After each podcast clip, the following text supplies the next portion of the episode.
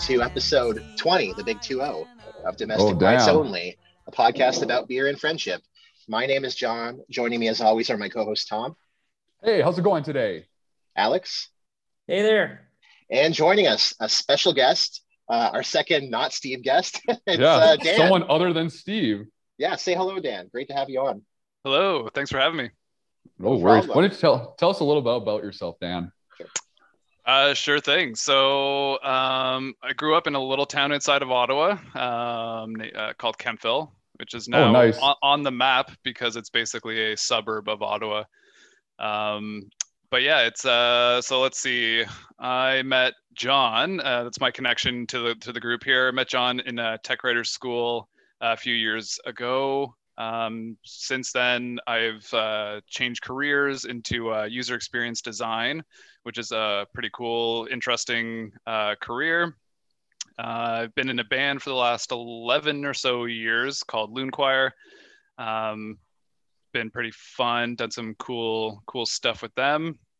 Uh, pretty big sports guy. Uh, Nice. Watching, playing, not so much in the back office stuff. I like if you ask me like a stat or anything, even from like a month ago, I'm not going to remember it. But That's John's department. yeah, that's, big that's, all, that's, that's what I do. Yeah, I'm just like, well, actually, in the year in the 2021 Yeah. season, uh, John Plus brings up like- like OHL stats from players. I'm like, Oh, yeah, yeah, how do 'cause- you know this? Yeah, because we frequently, I mean, pre-pandemic, we would go to a lot of 67s game. I think that first year where they made that run, uh, where they got the goalie got injured, like right in the finals. Like I remember, Yeah, they won went to, like every- 14 straight or something. yeah, they set the OHL record. They won like 14 straight, and then they got like reverse swept in the last round. It was pretty, uh, pretty brutal. Whoa. And then the next season, they were the top team, and the season got canceled. So there we go. Show's over for them for the next five years or so. So that kind of sucks, but Oh well. yeah. Yeah. Well, thanks for joining us, Dan. Really great to have you on. Yeah. And um, Yeah, this is going to to be be, a, yeah, and this is going to be a fun episode. Um, for those of you who have listened uh, previously, you might have remembered, and I think as of this recording, it hasn't released yet, but it will be releasing. Uh, I'm just checking uh, when it's going to release. It should be releasing uh, pretty soon, I think. I think actually it's going to release next month. But uh, we did a, a- our first ever city spotlight episode. We talked about the city of Edmonton. We did a series of select beers from Edmonton. This is our second city spotlight episode. It's from my hometown. It's from uh, the the, whole, the residents of Dan, and I, that's where I met Alex and Tom and everyone else, Ottawa. So uh, we've we've got four beers today, select ones from Ottawa here in the city that I'm really excited to talk about.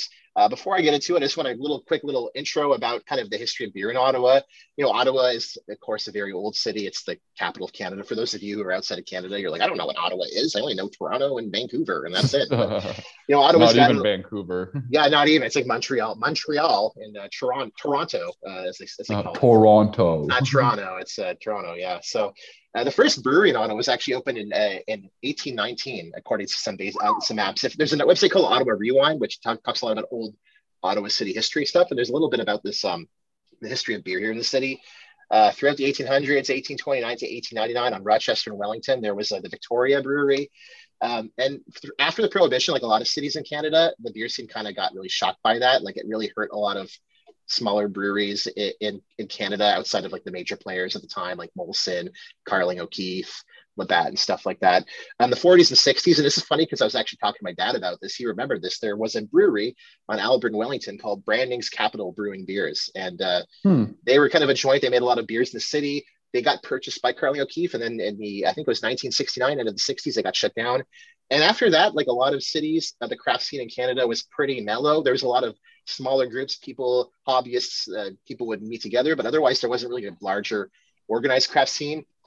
90s, 2000 started to pick up. You had Perth Brewing um, Brewery, which opened in 1993, I believe. And then, of course, in the 90s, you had Clock Tower here in Ottawa. And it Oh. really started to explode. Oh, go ahead, Tom. What's up? I was gonna say that just unlocked my. I remember that was like one of the first other like craft breweries. I went with the Clock Tower Brewery. They had a really good pumpkin beer for Halloween. Yeah, and they, they kind of became like a pretty popular chain. There's a lot of joints here in the city too. They're kind of like one of those like brew pub type locations where Yeah, gastro pub. yeah, one of those places. Uh, but it's really it really exploded in the late 2000s and the 2010s. Um, and actually, for its time, Ottawa was considered to be one of the really one of the best cities in the country for craft beer. I remember like just uh, it's it's kind of it's shifted a little bit in recent years, but I remember there was a period of time where like there was way more craft beers here in Ottawa, uh, craft breweries than even in Toronto. Like I go to Toronto and there would be like barely any downtown. It's like where the what the heck? Hmm. Why is there like dozens in, in Ottawa? And so there was quite a bit of an explosion, which is which was fun for us because I know like you know we we kind of came of beer ages beer drinkers in the late 2000s, early 2010s. That's really when I started to kind of get into it. And actually, I moved. Uh, me and my partner moved in 2015 to a neighborhood here in the city in Hintonburg, and that's kind of where I really started to get into drinking craft beers because there's a few um, nearby in my neighborhood. There's one today that's literally like a stone's throw away from my house. Um, and that's really how I got into it myself. And that's really what kind of really helped to really grow my love for it. So today, actually, there's still a lot of breweries here. This explosion's kind of settled down a bit. COVID hasn't helped. You know, a lot of businesses aren't opening right away. Um, but there's still a few that have actually opened in the past year. We actually started to notice, and I just want to preface, we talk about Ottawa beers. There's Ottawa beers within the city core itself, but people often say like Ottawa beers referring to like the Ottawa Valley. So kind of Yeah. small communities, townships, like Lanark south. County. yeah, yeah, west of Ottawa and even like in the eastern end as well too. Like places that are like a 15 to 40 minute drive out of the city, but tend to still be kind of classified as Ottawa. They usually show up on tap anywhere in the city. They're at numerous beer festivals, and even a few of them have started to actually open second locations uh, within the city. Mo- most notably, Calabogie. They opened. Uh, they're obviously in Calabogie. They've opened up a location in Kanata. I've been there. It's a great spot. And uh, just down on the end of my street here, I'm trying to point where it is. It's that way. Uh, uh, Braumeister, I think it's Braumeister in uh, Carleton Place is opening a joint there. It says it's not open yet, but it says coming soon. I think it's supposed to open per the rumors, probably by the end of this month or maybe early June. So By the By time time you hear this podcast, I hope it's open. yeah, exactly. And on that note, um, does anybody want to mention anything before we uh, just get into it? What, do you guys have any experiences with uh, craft beers that you really enjoy here, or in general, or I think one thing worth noting is, um, yeah, this kind of exploded after I left Ottawa. Same with Tom. So uh, we really don't have much to offer uh, in terms of experience with this beer, other than drinking them today. But uh, looking forward to trying Yeah. them. I'm excited to try this. Like John was pretty passionate about the, his selection, so I know this is going to be a really great day. Yeah, and I remember when we were like on campus, like Mill Street was the big one, and I mean, especially like in Yeah. Toronto, here in Ottawa, That Mill was- Street was a pretty big player before they got purchased. And but The Big Rig Brewery. that's a good one. Yeah, that's a notable one too. Hopefully, one that we'll get to talk about. That uh, yeah, that was one. That was one of like the first ones that really came up around the same time and and kind of blew up.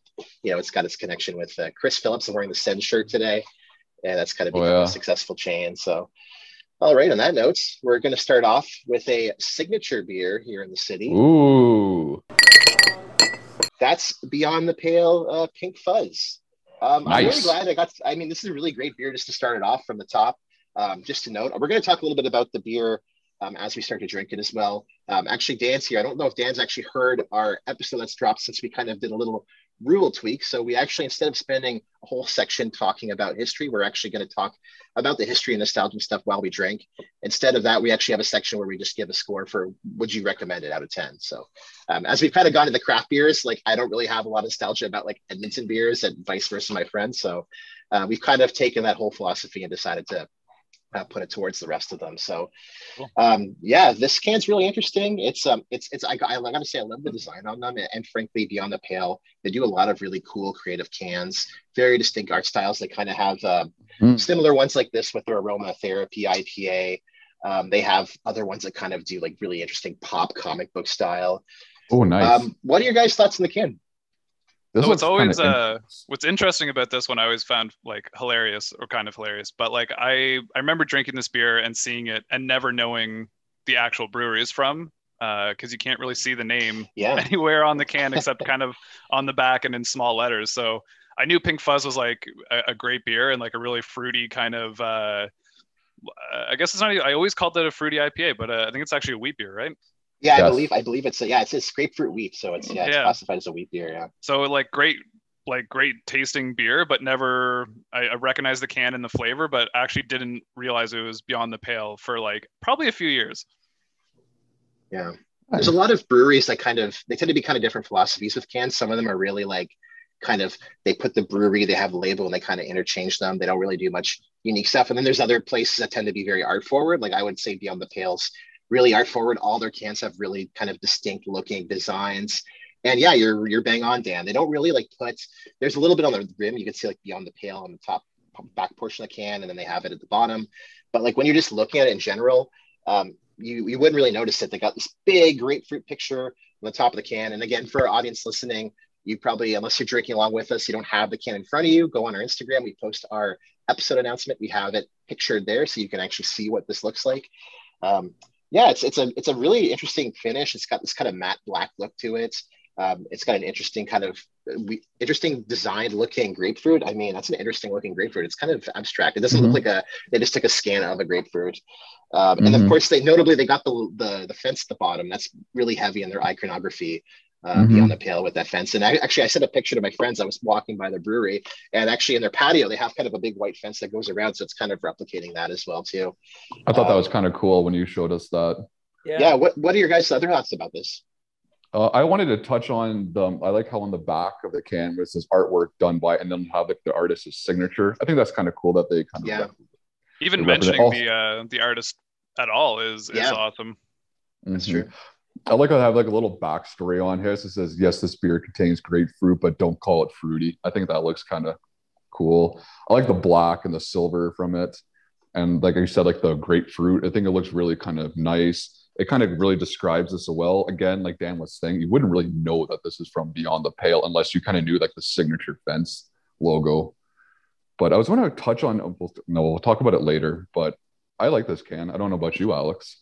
Yeah, I gotta say I like it. I I like the fact that it's not like overly branded, like, and they have that iconography, like John mentioned with the fence and just kind of the weed in the background. Um, and honestly, it's just described really well. Like I don't like fruity forward beer, so just them actually kind of describing. No, it's just like it's a tasty beer. So yeah, I'm excited to crack this open. But I do like the uh, the can. How would we rate this out of ten? What do you guys think?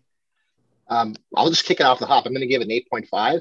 Um, I actually got to say it's not necessarily my favorite can, but I mean this can is really like I, am really glad we're talking about this beer because this beer, if we had to make a like a Mount Rushmore of Ottawa beers, this would be on there. And this is kind of when we had that the Alley Kat Apricot beer, it kind of really reminded me of that because it's kind of become oh, really? a really popular signature beer here in the city. Like you could find this anywhere here in the city. And I, I initially when I first saw this can, I thought it was kind of like I'm like I wasn't really into it, but it's it just got such a stark, unique design, and it's really kind of set the mold and the tone for a lot of other cans coming through here in terms of adding more creative elements and artwork. You know, it, it's kind of like if you've seen like Collective Arts in Toronto and you can buy it all over uh, can uh, Ontario here. Like they do a lot of creative art, like kind of artist compositions in their cans, really unique. And it's kind of cool that see other breweries uh, do something similar. Really like it. 8.5 for me. Nice. I'm going to give it an eight.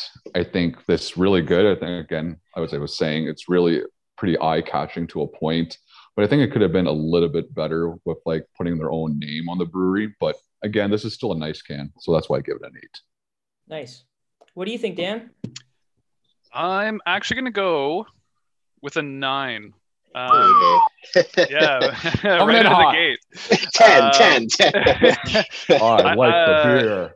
and I think for, for all the reasons that you guys said, um, but with the addition of you can spot this can from across like the beer store or the like the LCBO, and yeah. and you know exactly what it is. And I think that's pretty crucial for like any any kind of marketing or anything like that, and and for just being kind of a small, simple, straightforward uh, kind of design and brewery and and like I said, like I if I walked into a store, I didn't know it was beyond the pale, but if I saw the can, I knew that's what I wanted. So, or that's what I was there for. So I think that for that, just based on kind of visual design and, and the association to the actual like product, I think that's, that's why I'm, uh, I'd score it so high. Nice. Um, I'm, I'm with Dan. I have to say, like, I would pick up this can and read the back of it because I'd be like, what is this? Like, you don't know what you're getting like it, it actually kind of reels you in. So uh, nine for me as well. I think this is a oh, it's a nice can. Gee, like if you know, you know. Yeah, let's. Uh, I'm really excited to get into this. I, yeah, I, I really, really want to drink this. Beer. I'm not gonna yeah. lie. Yeah, I'm pretty excited. I already All had right. a couple before. Who this. wants to count us down? Well, I mean, I guess I can count us down from this off the top. All right, ASMR audience, get get ready. We love you guys as always. All right, prepare to change your pants after this. Yeah, hell yeah. All right, five, four, three, two, one, crack them. Ah, Beautiful. that's, that's pretty oh, good. Nice smell. Oh wow. Nice grapefruit smell. This is almost this is more pungent than the the seltzer we had the other day. Yeah, Yeah. the seltzers have like kind of like an artificial smell, whereas this it smells like grapefruit juice. Yeah, this has This is like a very weedy smell along with that grapefruit, though. Yeah, for sure. It does hit you right away as soon as you crack it. yeah, and it pours like a wheat beer. Like it's very, it's actually very like almost opaque. Like I'm looking at it. Like if I put up the light, I could probably see a little bit. No, actually, honestly, I'm holding the light right now. Yeah, through the light, you can't you can't really see through it. It's uh yeah, it's a hazy beer. let's see how it tastes. Oh, yummy, yummy, yummy, yummy. Very quite good. carbonated, I have to Yeah, say. It's And I, pour, A, I poured it with a like I did a terrible pour, but there's a significant head as well too. Yeah, I had a pretty good head. It's sticking around. yeah, there's a lot of wheat. A lot of wheat beers tend to have kind of a big head on them. Mine was perfect. Mm. Like it wasn't overly exaggerated. Carbonation levels subtle, but still there. Color looks great. I'd fucking drink this all day. Tastes pretty good. I'm not gonna lie. It's not it's not overly grapefruity like it as Yes. Yeah. advertised. I was just scared that because of the smell, I'm like, oh, this is going to taste like fucking grapefruit juice. The horror of Kathy's buying strategic strategies are coming back to haunt me. Uh, a lot of the he flavor, yeah, like- it, Dore is still going through the. He has PTSD of the ruby red grapefruit. Man, put into it. And if I remember correctly, Dan, you know a little bit about this process, don't you? The zesting from the the cans. If I have this right, is that correct? Yeah, um, kind of a weird kind of, I guess, uh, kind of small town c- connection or or a small world, I guess, uh, more uh, more so. But um, one of the projects we had to work on, it, uh, we had to write a user manual essentially for uh, for a product, and we teamed up with these uh, this engineering these engineering students who were doing kind of. Uh, I, I guess products and like whether they were kind of innovative or, or real world things um, for companies around the city and Beyond the Pale was one of them. So these uh, this group of engineering students were building a, uh, basically a machine to increase the efficiency of zesting the bajillions of grapefruits that they make for or they you know they zest uh, to go into this beer. So oh wow. um, yeah, I, I yeah I guess that was. Um. I, I forget everything that I read in that or wrote in the manual. That was Okay, like okay. It feels like Yeah. it was forever ago. yeah, me and me and Nick, we had to write like a safety guide for this. Like, um, it was at the Canadian Nuclear Labs. Like, they were building this environmental testing device, and I don't think it was ever used because like they're not going to buy a product from a bunch of engineering students that hasn't been like thoroughly vetted. And our guide, I'm just like, if it says this color, like you're going to die. Like, I don't know what do I even write in this. So, uh, that was a fun experience. Yeah, on the website they talk about they say grapefruit zest is added to infuse the character uh, of the fruit into this beer. Hops are carefully selected to emphasize the citrus notes. Don't expect this to taste like the first course of Sunday breakfast. The fruit flavor is subtle, and the bitter quality of the grapefruit is balanced by a bit of sweetness in the finish. I think that says it to a T. It's not overly sweet, which I really like. This is a really popular. I mean, as I said, this is an incredibly popular beer, massively popular in the city. Um, this is a staple at any bar.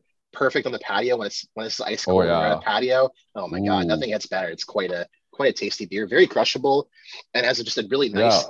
Like It natural does have a to it. like it does have a lingering weedy aftertaste. I mean, you'd expect that from a wheat beer, but like I It's- yeah, I would say yeah, like the aftertaste, I'm only tasting wheat, not grapefruit, which is yeah, it's yeah, it's very bitter. I would say like you're definitely getting like a, a bitter Mhm. finish, and, and like you said, Alex, like you said it right, it, the grapefruit kind of goes away uh, pretty quickly. Um, we'll get into the scoring, but I just want to quickly talk about the brewery. It was founded in 2012.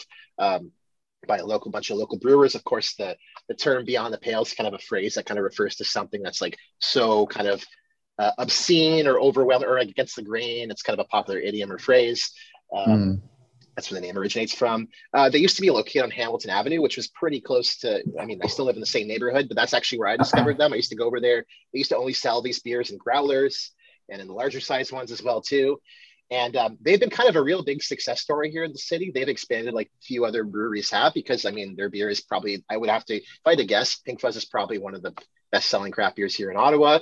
They've moved over into City Center and they've actually been kind of one of the big players there and kind of revi- revitalizing that space. Formerly it was just like Orange Monkey and, and nothing else. Now you got like Artisan Bakery That's- and them and a that's bunch what of other was- joints.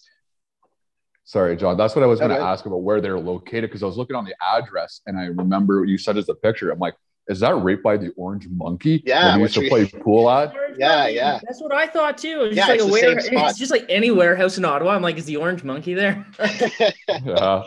Yeah, and Oh they've uh, they've opened up a full tap room now. Like it's crazy. Like I honestly feel like a bit of a hipster sometimes because I'm like I used to remember when this was just like a garage with like one person and like completely overwhelmed to be a to line up at the door. And now it's like you go in there, it's like tons of merchandise, huge setup. They still have a lot of like this is one of their signature beers, but I, I really like one of their stouts. Hopefully, I'll get a chance to talk about it on a future episode. And now they've actually also partnered uh, with uh, Smoque Shack here in the city. They're really popular kind of Ooh. barbecue joint. So they make all a the food great there. place. Yeah, and they, they I think they, that's their main location they operate out of now. So if you go there, you can grab their barbecue and also have their beers. They also host a bunch of events before pandemic. Um, some of the art battles were there, and me and my partner would go there, and I would crush way too many uh, Beyond the Pale beers, and and Woo, Great some art go and- Nat! Nat would sell some art, and it was great. It was a great time. Uh, some of the sales would go towards the beer purchase, definitely, uh, probably a good chunk of it. But uh, yeah, it was all in good fun. Uh, let's just get into the, um, the scoring for the flavors. I mean, I also want to note 20, 20 IBU, six percent. So it's a little bit higher. It's a it's a little bit stronger than your average um, wheat beer, I'd even say. And it's definitely like as a 20 IBU, it's a little bit higher in that concentration as well. You could definitely taste it because it's a little bit bitter.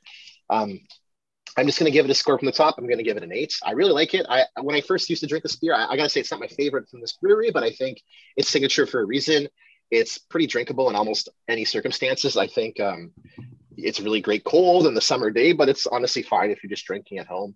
It's really tasty. I love the grapefruit taste. If you're if you're into grapefruit, I think this is going to be a beer you'll really enjoy. And yeah, an eight for me. Damn. I'm gonna go an eight as well, John. This is like easy drinking for me. Considering this is like six percent and like a wheat ale, most people would try to take their time, but like this can fucking go like a fat kid on a slide. This is yeah, so that's why I'm gonna give it an eight.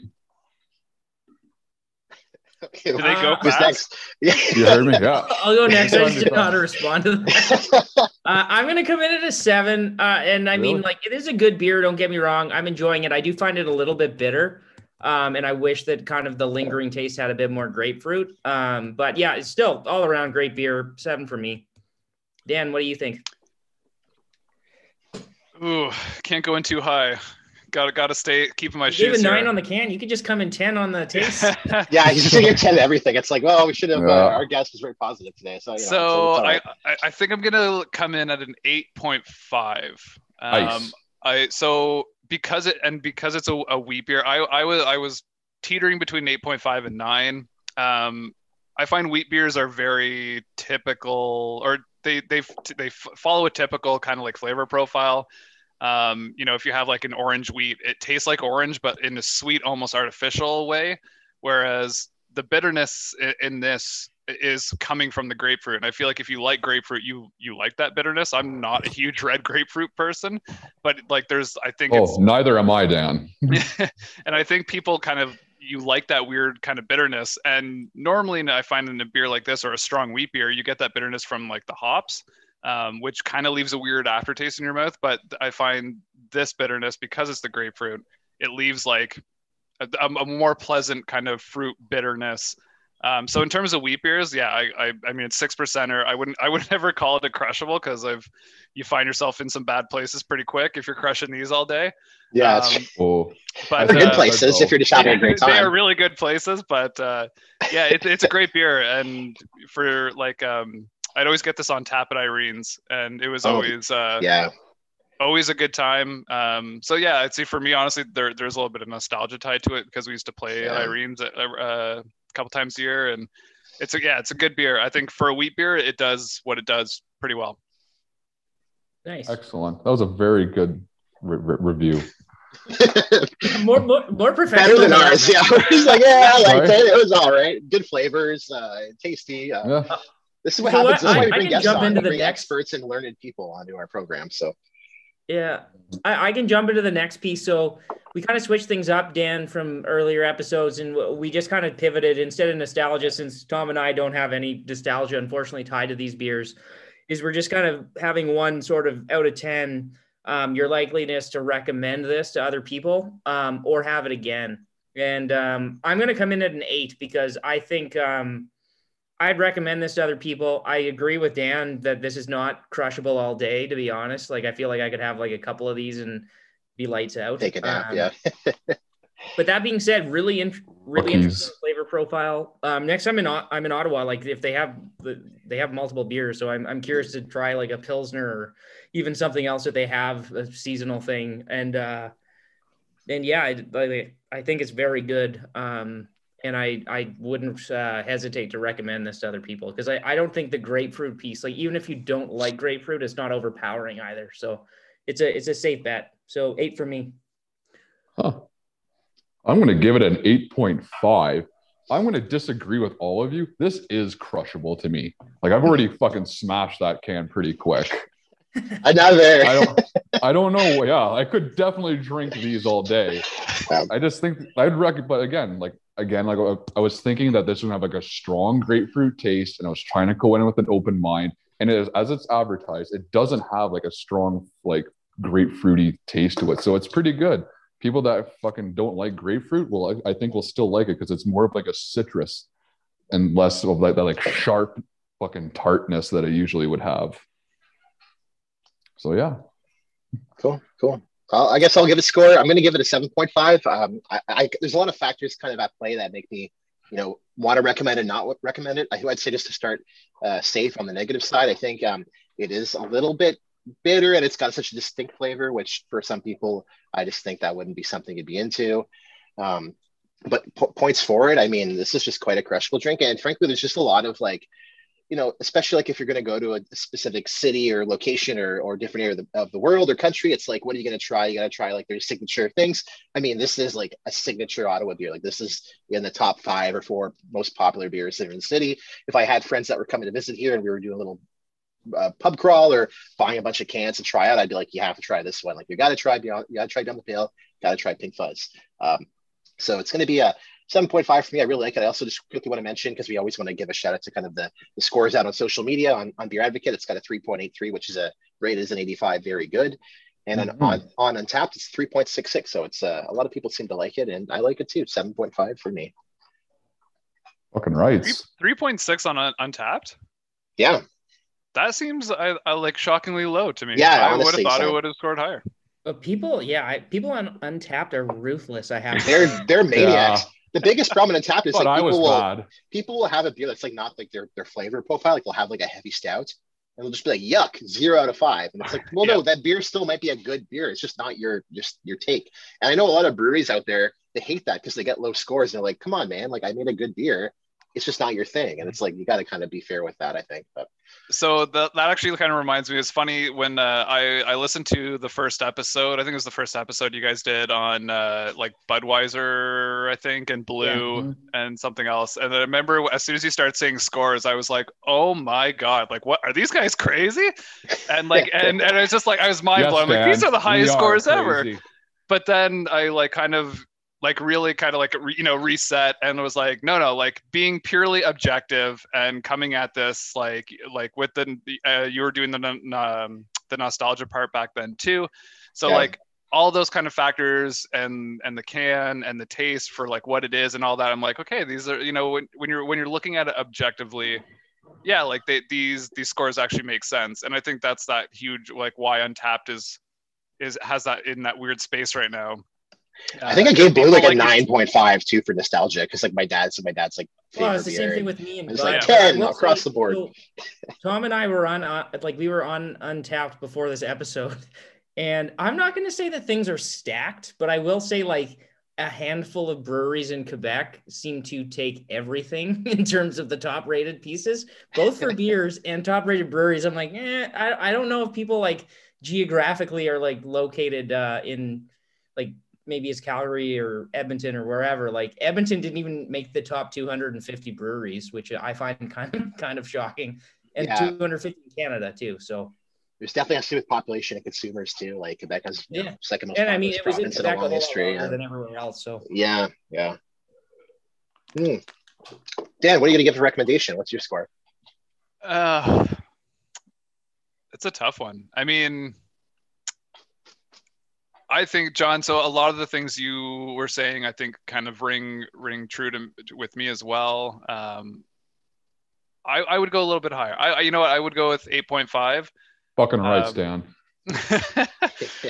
Yeah, eight point five seems like I, I would definitely recommend it. Like you said, it's a it's a um, kind of like flagship beer for not flagship, but uh, it's it's kind of a it's a standout beer for Ottawa. Um, I, I do have some nostalgic uh, nostalgia to it because not too many places serve it on tap, and I've had it on tap a lot. You can get it the LCBO, so if someone was if I had friends visiting, it's it, you could recommend it, and they don't have to go out of their way to to pick it up. Um, I think it's pretty.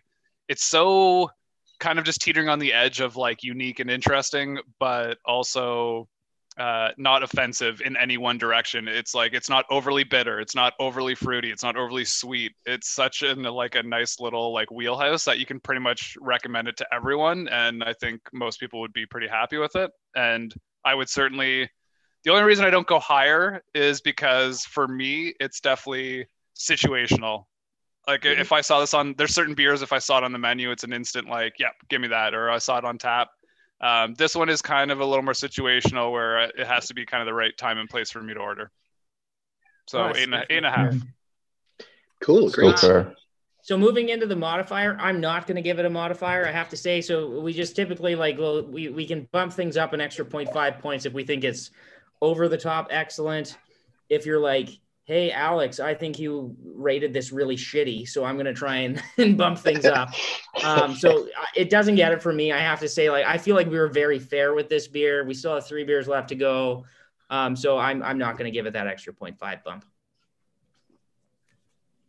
Oh man, I'm a bit torn. Um, I think I will give it the modifier, but I'm not overly enthused by it, just because like I- just gotta. I, again, I I cannot stress enough how like important this beer was to the, the development of like craft beer here in the city, and and how popular it is, and how wide widely consumed it is, and it, it's just such like a distinct beer. Like even in, within the city, it, it kind of really made like fruity, citrusy beers popular. Like I, after this beer came out, like I saw a lot of other breweries making their own kind of pink fuzz kind of hack rip off, not rip off, but like inspired, like, oh, we'll make our own kind of weedy, citrusy beer. And I, it kind of really, it also came out at a good time when like sweeter IPAs and more citrusy IPAs were coming into town, and that kind of fit into the same mold, even though it's more of a wheat beer. Um, I'm going to give it the modifier. Again, I'm not overly enthused because, frankly, this isn't my even my favorite Beyond the Pale beer. Uh, shout out to the darkness, Ooh. which or the darkerness. Hopefully, I'll get to talk about that on an Ottawa stout episode. Which Dan, I don't know if you like your stouts, but whomever wants to drink some Ottawa stouts, you're welcome to come on. I'm that's my favorite one. But uh, yeah, I'm going to give it a modifier. Not enthused, but again, I think Alex is right though. We've been pretty fair on this one. Mhm. I'm not going to give it the modifier either. Again, I think I rated this pretty fairly, if not better. So that's my reasoning as well. How about you, Dan? Um, so to, in, in all honesty, after listening to a few episodes, I'm still confused on what the modifier is.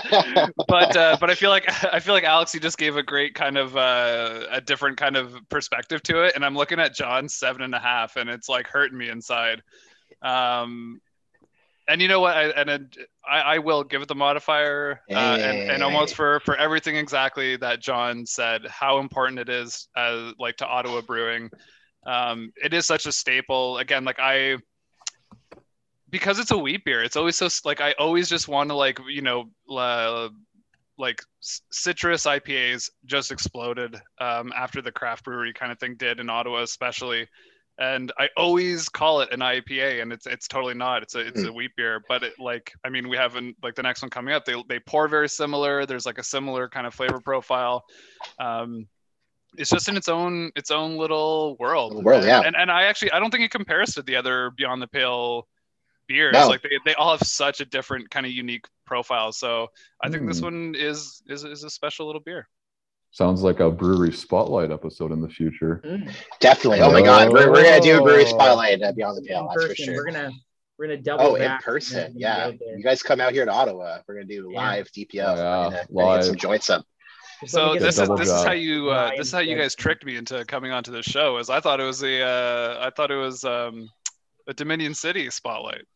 Oh, No, well, that's no, not our Ottawa. fault, Dan. You can go look at look at John. Well, I, I said auto episode. I didn't. I never. I never said anything about that. I take. I take Well, no this responsibility actually is a nice segue. Um, Dan, Dan, we're gonna get into Dominion City next, and, then, and then drop it for two other beers. But let's do, let's do that one next. all right. So Dominion City, Alrighty. Dan. Let's. Uh, do you want to talk a little bit about that? Because I know this is a brewery that you have a lot of heart and interest in, and I think you could probably Ooh. shine a light on a bit about what this brewery is and a little bit about this beer and and you know in general.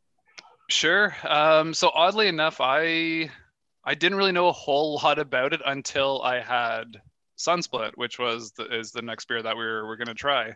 Um, and once I did, it was it kind of I got somewhat obsessed with the brewery. Um, yes, I I don't even know how I tried it or why I tried it. It was on tap somewhere.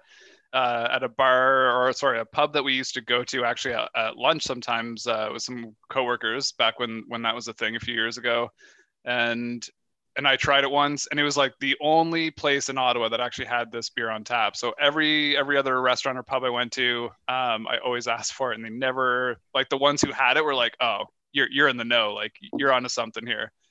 Um, and it's just a really really cool uh, brewery. Like they're Yeah. they're very much like just on the on the kind of like on the forefront of um, just kind of like social movements. They're huge on the community, like uh, partnerships, organizations.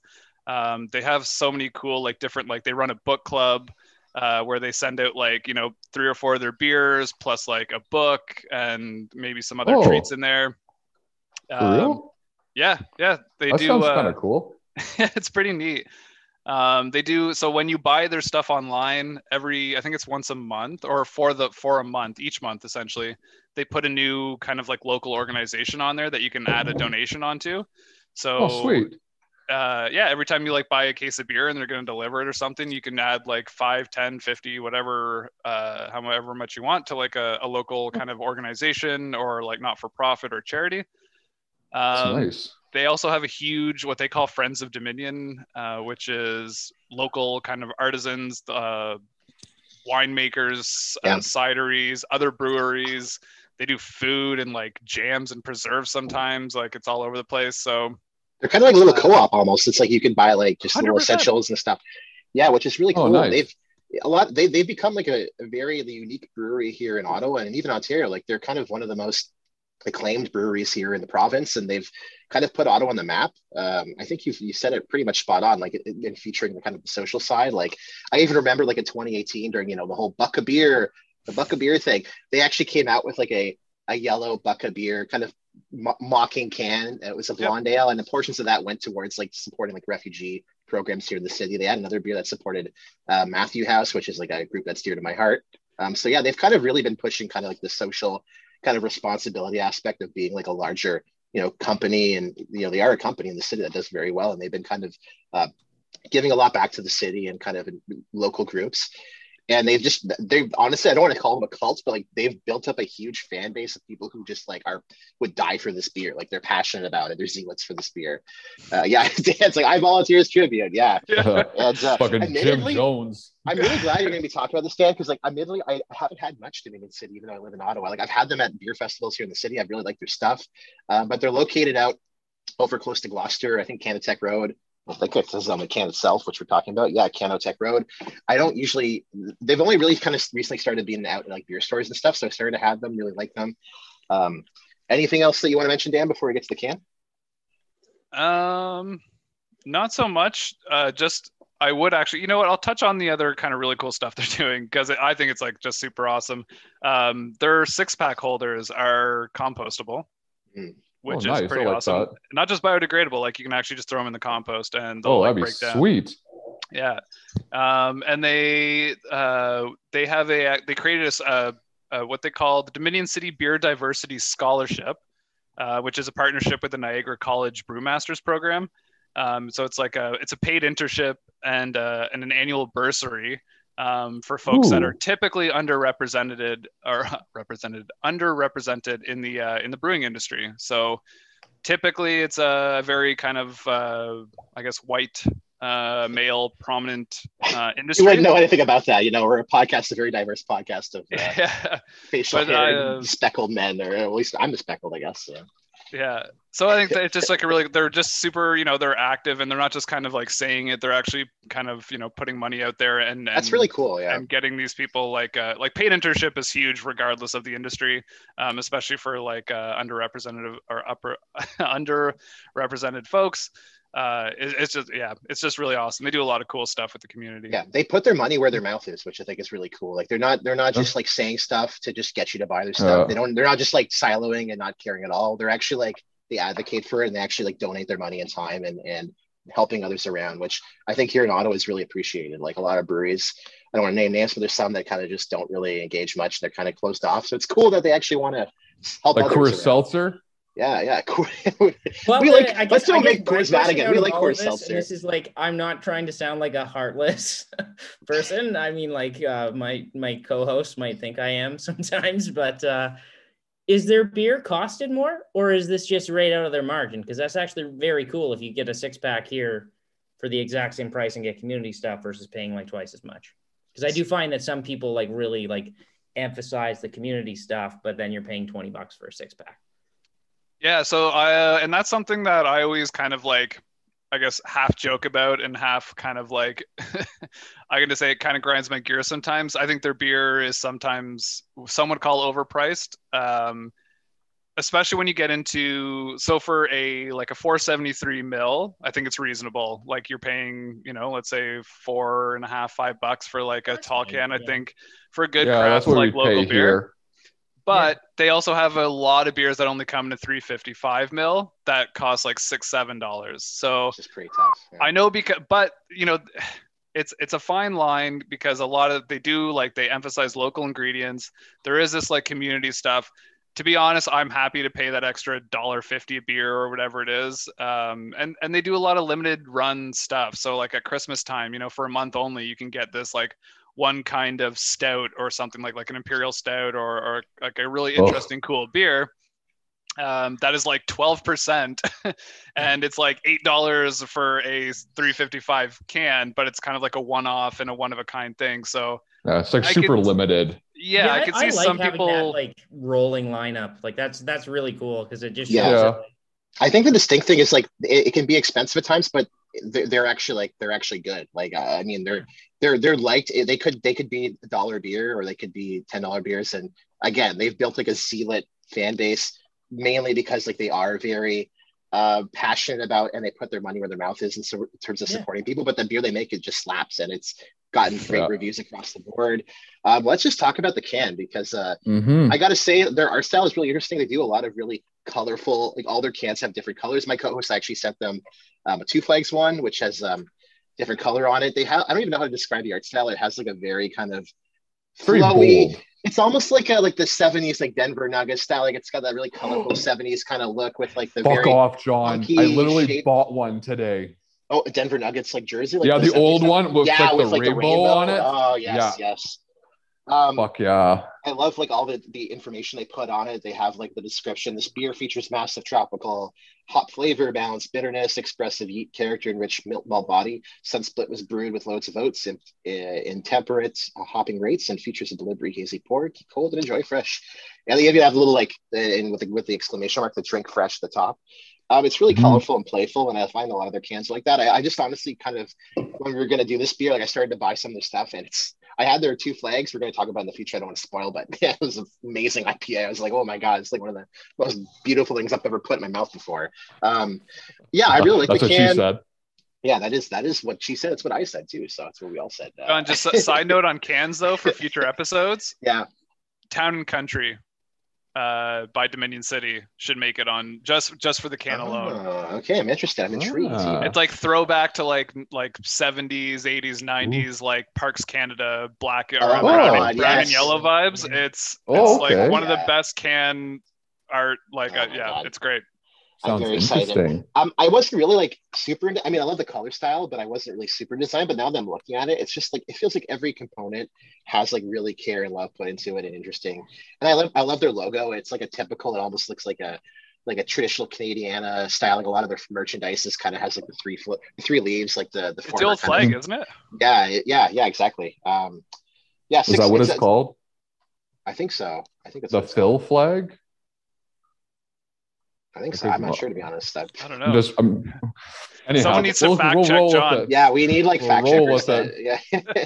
well, actually, this is uh, not incorrect. Uh, Six point five percent, a little bit higher in alcohol volume, which is uh, which is fine for an IPA. I think. Um, what are your guys' thoughts on the cans? I've been chatting enough as it is. What do you think? Uh, I don't mind. I like this can. I'm trying to think of what was that movie? I think it's um, Eternal Dance of the Sunshine Kid. That's what it reminds me of. This label, like it's like it's very bold, like it's very eye catching. Like the blue is really good, like offsetting colors. I think this looks really like it looks kind of it looks pretty. I should say. Yeah. I would. That's how I'd put it. It looks cool. It makes it seem. I'm really excited just to try this, to be honest, because it's six and a half. It says right on it, strong beer, so you know it's gonna be good. And I like how they love a little description. It's a hoppy beer as an IPA. I'm not much of an IPA person, but I'm still. This kind of makes me excited to drink it. Yeah. What about you, Alex? I, I kind of like the Dominion City with the like the maple leaves, like very patriotic. I like I actually enjoy seeing stuff like that, which is cool. Um, I will say it's a very basic can, but I mean it Mhm. is v- very forward. You can see this from a mile away because it's bright yellow. Um, I I kind of uh, like how um, confident they are by saying Yeah. a very good beer right at the. Oh, yeah. like, you crack open a can, you stare at the can as you're about to drink from it. That's all you see. So. I, I don't know. It's like it's cheeky and I like it. Um, it does say massive tropical Cheeky. hop flavor, which makes me a little bit concerned. I'm not a huge IPA. There's guy. mangoes in it. Hopefully, it's like your mouth's like blown up by the end of this episode. It's gonna crack open the can and just be like tropical, just like taking It just over. passes out, yeah. um, but yeah, I, I like it. I, I think it's um, it, it has kind of that cheekiness to it, and um, yeah, I'm British I'm a all of a sudden? have to say. you. cheeky lad. Yeah, so, so I, all I could think about is like, oh, you cheeky bastard. Cheeky Yeah. bastard. All right, let's, Anyhow, let's rate it so we can get Yeah, into yeah. this. What do you think out of ten here, guys? I'm giving uh, it a 7.5. I'm going to be blunt. Yeah, I'm gonna give it the same seven point five. I like a lot about the can. Now that I'm looking at it more, I really appreciate a lot of the stuff. Um, I just like I like their just overall kind of suite of cans and their kind of design and composition. It's really colorful, and playful. Um, but I am kind of I have a bias. I like really like unique art forward cans, and I find like they really put a lot of emphasis on like kind of like the text and the colors, but the design otherwise is, is a little bit um, limited, which I think is kind of intentional. Uh, seven point five for me. I really like it, but um, it's not my my favorite. Mhm. Dan, what do you think? I I think I, I want it. I want to go as high as a nine, but I think I'm going to go eight point five. That's fair. I think based on like the other cans and the, their artwork, they have nailed like the kind of like um I guess like complementary colors. Maybe that might not Yeah. be the right term, and I probably Mhm. should know that being with like having a design background. But like the uh the opposing colors, like the, the blue and the yellow, their other cans, like they just they always do a two color scheme, and they just they it like it slaps. It, it's It a, works. it's, That's a good way to good put it, it contrast. slaps. It- it's like Definitely slaps. yeah, the and- system works. and it makes me think of just like uh so it makes me think of like a hot day on a patio and like having one of these um and you can only have about one or two of them but before it turns into a, a like a day bender but they're uh yeah it's i think it's a great that. can it just it, it looks it looks like summer it's got the big sunflower on there it's the the blue and the yellow is like just super eye catching and great um yeah i think 8.5 is uh is where i'm gonna go Nice. Um, I'm gonna come right in the middle with an eight. I think. Um, Ooh. I, I, I don't think it's as nice as the last can, but I do think it has a lot going for it. Like Dan said, it slaps. Like I, I do think that this is like very like um, I don't know, iconic. Like you can just see it from a mile away. Um, kind of yeah, I like it. I don't know what else to say. Like there there isn't much on it, but I I still kind of look at it. I'm like, oh, that's nice. so uh, yeah, eight for me. Let's crack it open. That's a nice beer. Oh wait, who wants to count us down? I guess Dan should. something your mom might say Yeah, That's a Ooh, nice, nice. beer. Nice. Dan, you should count us down. It's your beer. Do I Yeah. have to start some from five? Yeah, You can start five. wherever the fuck you want. I feel like I, I- I feel like a, a three countdown's a little more appropriate. All right. You I do you, boo boo. All right, three, two, one, crack them.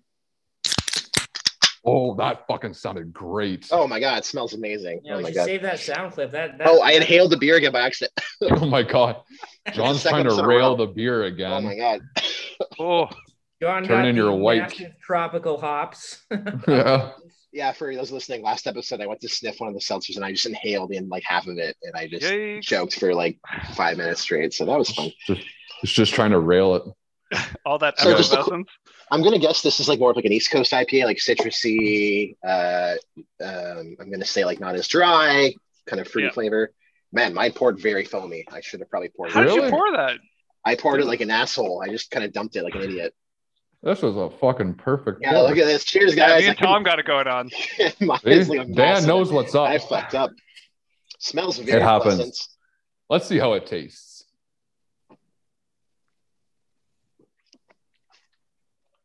Wow. God I poured damn. terribly, so I'm drinking right out of the can. But it that tastes very good. God damn. I don't even I, like. I do not like IPAs, but this is like Me a neither. sensitive beer. Like this is a very mild tasting Whoa. IPA. See, that's actually like I'm surprised, uh, Alex, you say that because like when you say like I don't like IPAs, like oh I don't know how Sunsplit's gonna go next round. Well, yeah. I don't. Maybe it's the one that uh, like the ones that John chews are always like very like heavy in terms of the hops. But I, I like my dry the fact IPAs, like my like, West kind of Coast style. tropical, sugary tasting makes it feel Yeah. a bit more mild. But um, In Western Canada, we get more of that style. Yeah, Yeah. Yeah.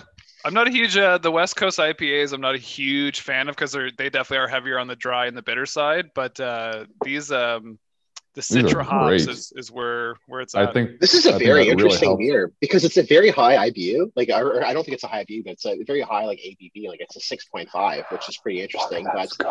But it tastes very light and breezy. Yeah. Not as sweet as the two flags. I think the, the two flags that I had was definitely like more citrusy, more kind of fruity. This one isn't as much, but it's very like juicy, very watery.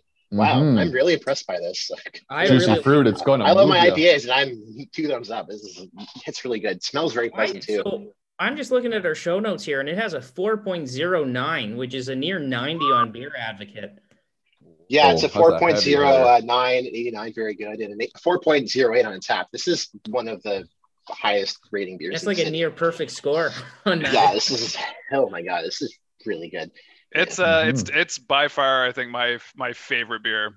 Uh, in Ottawa, it like Canada, uh, it's the best Yeah. beer I've ever had. I, I I- I'm slowly, I, as I said before, like Dominion City is like a very passionate, almost cult-like fan base here in the city. I haven't been as into it. I've started to have more of it, and like I might have to start, you know, wearing the the sashes and becoming a Dominion City advocate. I don't know. I'm gonna have to start putting up their logo in my kitchen or something. I don't know because man, they make, sticker. they make good beers, and this beer is the first time I'm having it. What wonderful IPA, very sweet, very juicy. If you like your East Coast IPAs, you don't like your overly hoppy, more mild IPAs. This is really in your bar- ballpark. Packs a punch, but it doesn't taste like it. Like again, like it almost No. tastes like a. No, it tastes like a citrus light beer, but it's like a six point five. I'm blown away. I'm honestly blown away. Mhm. So like a word to the wise, after about two of these, it starts to hit like tequila. Oh, Oh, like great. a sunsplit drunk is its own world of drunk. It's, it I like- something yeah. completely different, and it's like pretty awesome. But like you have to be ready for it once you've had about three pints of it. just for trying to compare it, like having like five James Readys on the patio in, in Sandy Hill. It's like this is like two of those is like six or five James Readys on the patio. Yeah. Well, no, James Ready's a five point five. So Five. Like- You don't talk bad about JR. oh, I loved my JR. Uh, JR eight packs were my jam. Oh my Mm. god, yeah. Oh yeah, definitely. Twelve pack bottle. Once we can hang out again, I'm gonna have to crush a couple of these and go to a 67s or a Redblacks game. And I think we're Yeah, this tastes time. real. This tastes really good. Like I'm Mm. very surprised by this. Like again, both me and Alex aren't really IPA. I, I didn't really want to have this one, to be honest, today. I was kind of like, uh, And I saw it was six and a half, and I was like, "Oh God, this is gonna taste like garbage." I bet. But and to my surprise, it tastes fucking amazing. Yeah. And it hon- really honestly, has- IPAs out here are just the complete opposite, and I, I can't drink them. Like, I, I avoid It's them. like drinking all. a pine tree. Yeah, they tend to be like a yeah. Wow, Fuck, I'm, this I'm is just gonna, good. I'm gonna give this go top me of a nine. I love this IPA. I like my IPAs. I'm not like a IPA zealot. Like I've kind of wavered. Like I for a long time I was like IPA guy, like typical IPA guy, and then I kind of got sick of them, and I'm like, they're curled not my thing anymore. Yeah, and I was starting to try other stuff. Like I tried my like stouts and sours and porters and, and pilsners and what have you. But in recent months, I've kind of gone back to them because I feel like people have really in the last few years have moved away from them. We've seen like different beer trends. We've seen kind of the rise of the East Coast IPAs and the really citrusy, sweeter ones. We've seen the rise of like sours. They've been really popular. And I think recently we've kind of seen a lot of like vloggers and stuff kind of come back. I'm I'm kind of getting back in IPAs. I really like them. This one was a really nice surprise. Again, I'm not as experienced with Dominion City Brewing Company, but I've had their two flags, which man, I really love that one. More of a sweeter beer, I would say. This one's more of a lighter, drier, not dry, but like lighter, fruitier, um, kind of juicier. A lot of like apricotty orange flavors, and I I just really love the taste. I could just drink this all day. Um, I wouldn't, Mhm. but uh, I could if I wanted to. Oh, I totally would. Yeah, it makes for a fun day, that's for sure. Mhm. All right. It's gonna make for a fun adventure when I go get my sandwich after Yeah. this. Shout out to Farrow Sandwiches. Shout out to you Farrow guys. sandwiches. Hell yeah. Arrow sandwiches. I had it once, and I yeah, I miss it. It, it was very good. So someone has to explain what what Farrow sandwiches is. It's a sandwich shop that's like right around the corner for me. And every after every podcast, I go there to get a sandwich because I just crushed like three or four beers. So I have it as my post. honestly, before the uh, before our case numbers spiked here, I went to see Tom in Edmonton, and we recorded one episode in person. And I went in, and it was like fantastic sandwich. Is it just like a local, like a one-off, or like a franchise? Yeah. No, Yeah. there's like they have a couple locations, but it's all owned by the same people. And it's like they only Oh. have four sandwiches you can pick from. Oh wow! They, they, they wrap it in butcher's paper. Reminds me of Frank's. Yeah. If you guys remember Yeah. Andy Sand- Mhm. Yeah. Sandy's. Yeah. Oh, okay. What do you guys? What do you guys for score? What are we gonna give? For I'm gonna I'm gonna give it a nine as well, John. This Wow. was fucking good. I have Yeah. to admit.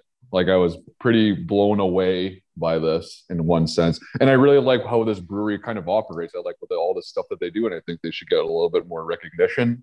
Mhm. And but this whole but I've even then I'm like, I thought this taste fucking you can put all the community like service shit behind and just go by taste. This is still a fucking awesome beer. Yeah, that's what I would say because, like, again, like a lot of breweries would just like go all in on community stuff, and maybe their beer is something to be desired. But Dominion City, their beers are like really highly Good. regarded. Like here in Ontario, even like punching above their weight comparing to a lot of you know Toronto beers, Henderson, Bellwoods, like they're at that level, and they're Yeah. there for a reason because wow, they make good beers.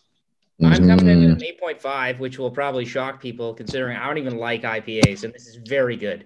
Um, yeah, I I'm very impressed. I would have this again. Um, this is like for a six and a half percent beer. I'm not tasting it. Yeah. And like Dan mentioned, it's probably dangerous in that respect where like you you have a couple of these where we're like, oh shit, how did we get here? Makes for a bad hope volleyball uh, day.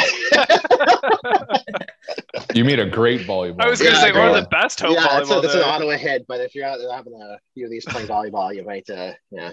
You might But yeah, I'm time. I'm sh- like very surprised um and very impressed with this beer. Mhm. This is fucking tasty. I want more. Yeah, Dan, what do you think? Uh, I, I, I'm gonna have to go nine and a half. Oh, you're perfect. Ooh. It, it is. I mean, I, I, I can't give it perfect, uh, but it is. I mean, somewhat biased. It is by far my most favorite beer, like on the planet right now. Actually, no, it has been for like two or three years. So, um, and it like Domains, like John said, they, uh, they, it's just, it's just such a good beer. Like all their beer, um, and like you kind of look at it sometimes, and you're like, oh, for like five bucks a can or four bucks, and you're like, but like it's just so good. And this is one of them that is it comes in and they'll sell out within like a month. They'll brew a whole new batch, Yeah. like skids of it, and then it'll sell out. And then you know they, it's yeah, it's just a like a phenomenal IPA. I love it. All right, we're getting into the recommendation. Um, I guess I'll start off. Uh, man, my goodness, I'm going to give it an eight because, like, again, I do think like the IPA thing. Some people, it's it's a very high alcohol percentage. Some people that might limit them. Um, I imagine if like you, you're convincing someone to buy it, it's, pro- it's their beer's going to be a little bit more costly. Um, there are some negatives, but the positives are just really overwhelming. I think even for people who don't like IPAs, they would really enjoy this. Very juicy, very light, flavorful, um, pleasant smelling. Um, you know, it calls Sunsplit. It, it, it smells, it smells and tastes like summer. It smells and tastes like it being on a patio on a nice warm day in the city, hanging out with friends, hanging out in the park. It's it, it just it makes me it gives me it gives me a warm, nice feeling, and that's probably just the alcohol talking. But but it's but it's uh, it's great. I'm gonna give it an eight, and uh, I can't wait till uh, we can all hang out again, Dan. And uh, I think I might have to, you know, instead of having the canned rosé, I'm gonna have to switch to this one instead. So Yeah, Uh, but Oh, this is. I'm going to give it a nine for recommendation. I was very surprised by this, and I think people should try this. Like even for me, like I'm, I don't like IPAs, but I think people that don't even like IPA should try this because this is like again, like John said, this is summer in a can. Essentially, I feel like I want to hang out in the park, smoke weed, and drink this all day. oh yeah, I'm I'm coming in at a nine as well. I have to say, like, I'm sad that I only have one here. I wish I had more. Yeah, They're I want more. and um, hopefully John, one send day- more. I'll I'll send more. Or you guys come to Ottawa, and we'll just have a whole bunch of these and go uh, watch a Redblacks game in a field and just But even or something. then, I I just feel like this this is like what's missing in Alberta. Like when we have Yeah. these um, West Coast IPAs and stuff. Like um, there are some breweries that ship across Canada. Like you got the Kronk from Cold Garden. Yeah. We order some stuff from Halifax. Like just the fact that we don't have access to this is is honestly quite sad. like I wish we had it. So nine nine for me, and I have no hesitation telling anyone who has the same kind of taste profile as me if they call me crazy to oh why would I order an IPA? This one's good. Like I don't know. When I can get a logger. yeah, nine for me. Nice. What do you think, Dan? Yeah, I'm gonna go nine too. Um, nice. It's uh, I, I I've turned a lot of people onto this beer, and yeah, like it's like even like kind of like your yourselves, like Alex and Tom, like people who are like, I'm not an IPA person. Um, they're like, well, that's actually pretty good, and it doesn't really Oh. fit into that. Uh, it just it almost hits more like that wheat beer, like Yeah. it kind of hits a little bit like uh like the pink fuzz. You could tell me that like we could do a blind like Pepsi Coke taste test, and like I would tell you the Pink Fuzz is an IPA and this is like Yeah. a wheat beer. Hundred percent, it's pretty close. So uh, yeah, it's a. It, I would definitely. There are certain, you know, you can always have at least one. Whether you order the second pint is situational, uh, but yeah, definitely, I would. If this is on the uh, on on tap, then it's that's hundred percent what I'm ordering. Nice. Uh, for modifier, uh, I was like, I didn't want to like be overly optimistic. I've had the two flags again. I'm not superly experienced with Dominion City, but wow, I was really impressed by this. Um, I, I kind of expected it to taste very much like the two flags. I was like, oh, it's going to be like the two flags, uh, but this was like, I was really surprised how different this was. Like, it really generally tastes less less sweet and citrusy and, and tart. I was really impressed by it. I'm going to give it a modifier. I'm going to give it a the 0.5. I loved it. De- Definitely. I'm definitely giving this the modifier again. Like just from like sheer surprise. I consider this like the shock rock of beers. Pretty much. Like this was like I don't even know. I can't even talk right now. It's I was just pretty much like so, so surprised by it, and it's like super good. And I hope we get to try these soon together, John. And Are you Dan. saying like this is the ACDC high voltage of beers? Like, yeah. don't know how to Oh compare that. man. Yeah. No, this is the dirty deeds done dirt cheap Okay, of yeah. fucking beers. So, Uh, unpopular opinion here, not giving it the modifier. Love this oh, beer. Oh, whatever. I, I think we're all coming in near perfect with this beer. So I'm not get. It doesn't Fair deserve enough. the bump because it's already in the the top tier. So no modifier for me. What about you, Dan? Yeah, I'll give it a modifier. I think it deserves Yeah, it. you will. It's they. Yeah, I you, I can't say enough about it. It's a great beer. I would I would give it a few modifiers if I could. A few mods. But I also actually just want to add on to what John said about like kind of like because John, you've mentioned a few times about comparing it to like the two flags. Yeah. And two flags, I think, is the only Dominion City you can get in the LCBO, I think, or beer store. Uh, beer store, yeah. When I went to beer store, there's Town and Country and and the oh, Two they do have Flags. Town and Country. That's awesome. Yeah, they do. So I'm, you recommended it. I'm going to try it out because I, I did take a quick look and it has like that brown and yeah, they really go for like a. We, we me and my me and Tom and Alex have been sharing like incessantly like the Canada.gov like Instagram account, which a lot of old Canadiana like yeah, yeah. and I feel like they really kind of lean into that a little bit, which is kind of fun because they are very, I mean, honestly, they're very progressive, but they do kind of really incorporate a lot of the traditional Canadiana um, Yeah, and a bunch of their uh, iconography and stuff, which is really cool. they have like parliamentary names like too like uh, point of order and, and stuff like that. Like they their their names are kind of like cheeky but also like well like thought out. And Yeah. and just to your point like they i feel like every beer they do is different. And like some some breweries you know you're like oh they they just do a really good ipa or they have a really good stout or a really good pilsner or something. Um but very you could go to like i think why i love dominion city is you could easily say like they have a fruity IPA. They have a hmm. more of a dry hopped IPA. They have a crazy 12% stout. They have a normal like 5% stout. They have like a pilsner, a log, like anything you want. They just do it really, really good. And I think Maker's a very good beer is just like it's kind of a, a confident, somewhat arrogant, I guess, slogan, but it, it hits. It's so, you know, it's, it's true. It's it's, It's true, yeah. Great, great brewery. They stand behind it. That's bang on, and uh, that was our second beer. We're past the halfway. We we've done our half halftime show. We're uh, we're on to Broadhead Oatmeal Stout. Oh, we're doing the Um, oatmeal. Oh, I'm excited Oh. for this. I, I gotta be honest, I never had this one. I just picked it on a whim. I do know Broadhead. Broadhead is an OG player, somewhat OG player in the space, founded in 2011. Um, they started in a small garage um, in the city. They for a long period of time they were over on uh, in in the PN just off of Merivale and uh, Riga What? Drive. And uh, what's that? For real? Yeah. They were just like off fucking Merivale. There's well, there's also Nita there. Yeah, there's a few on Covenant. Oh, Jesus. the industrial park. Yeah, they were there for a long time. They as of 2019 now, they're now in this massive space, 13,000 square foot in Orleans. Like Yeah, it's huge. it's funny because like they they call themselves broadhead. It's a joking reference themselves. It was a four uh, Jamie White and a few other friends. They called themselves like kind of like broad-headed fellas. Like they're just kind of like a bunch of lugs. They're like a bunch of lug big-headed fellas. They made this, and, and they really kind of it's kind of funny because they were kind of early in the space. They've always kind of classified themselves as kind of like underdogs. And they've kind of just always been there, and they've done very well. It's really interesting to talk about this can too, because I don't know if I, I, I- I found out recently this is like a provincial law thing, but a lot of breweries in Ontario and, and Ottawa here too are recently kind of redesigning their cans. Broadhead has redesigned their cans.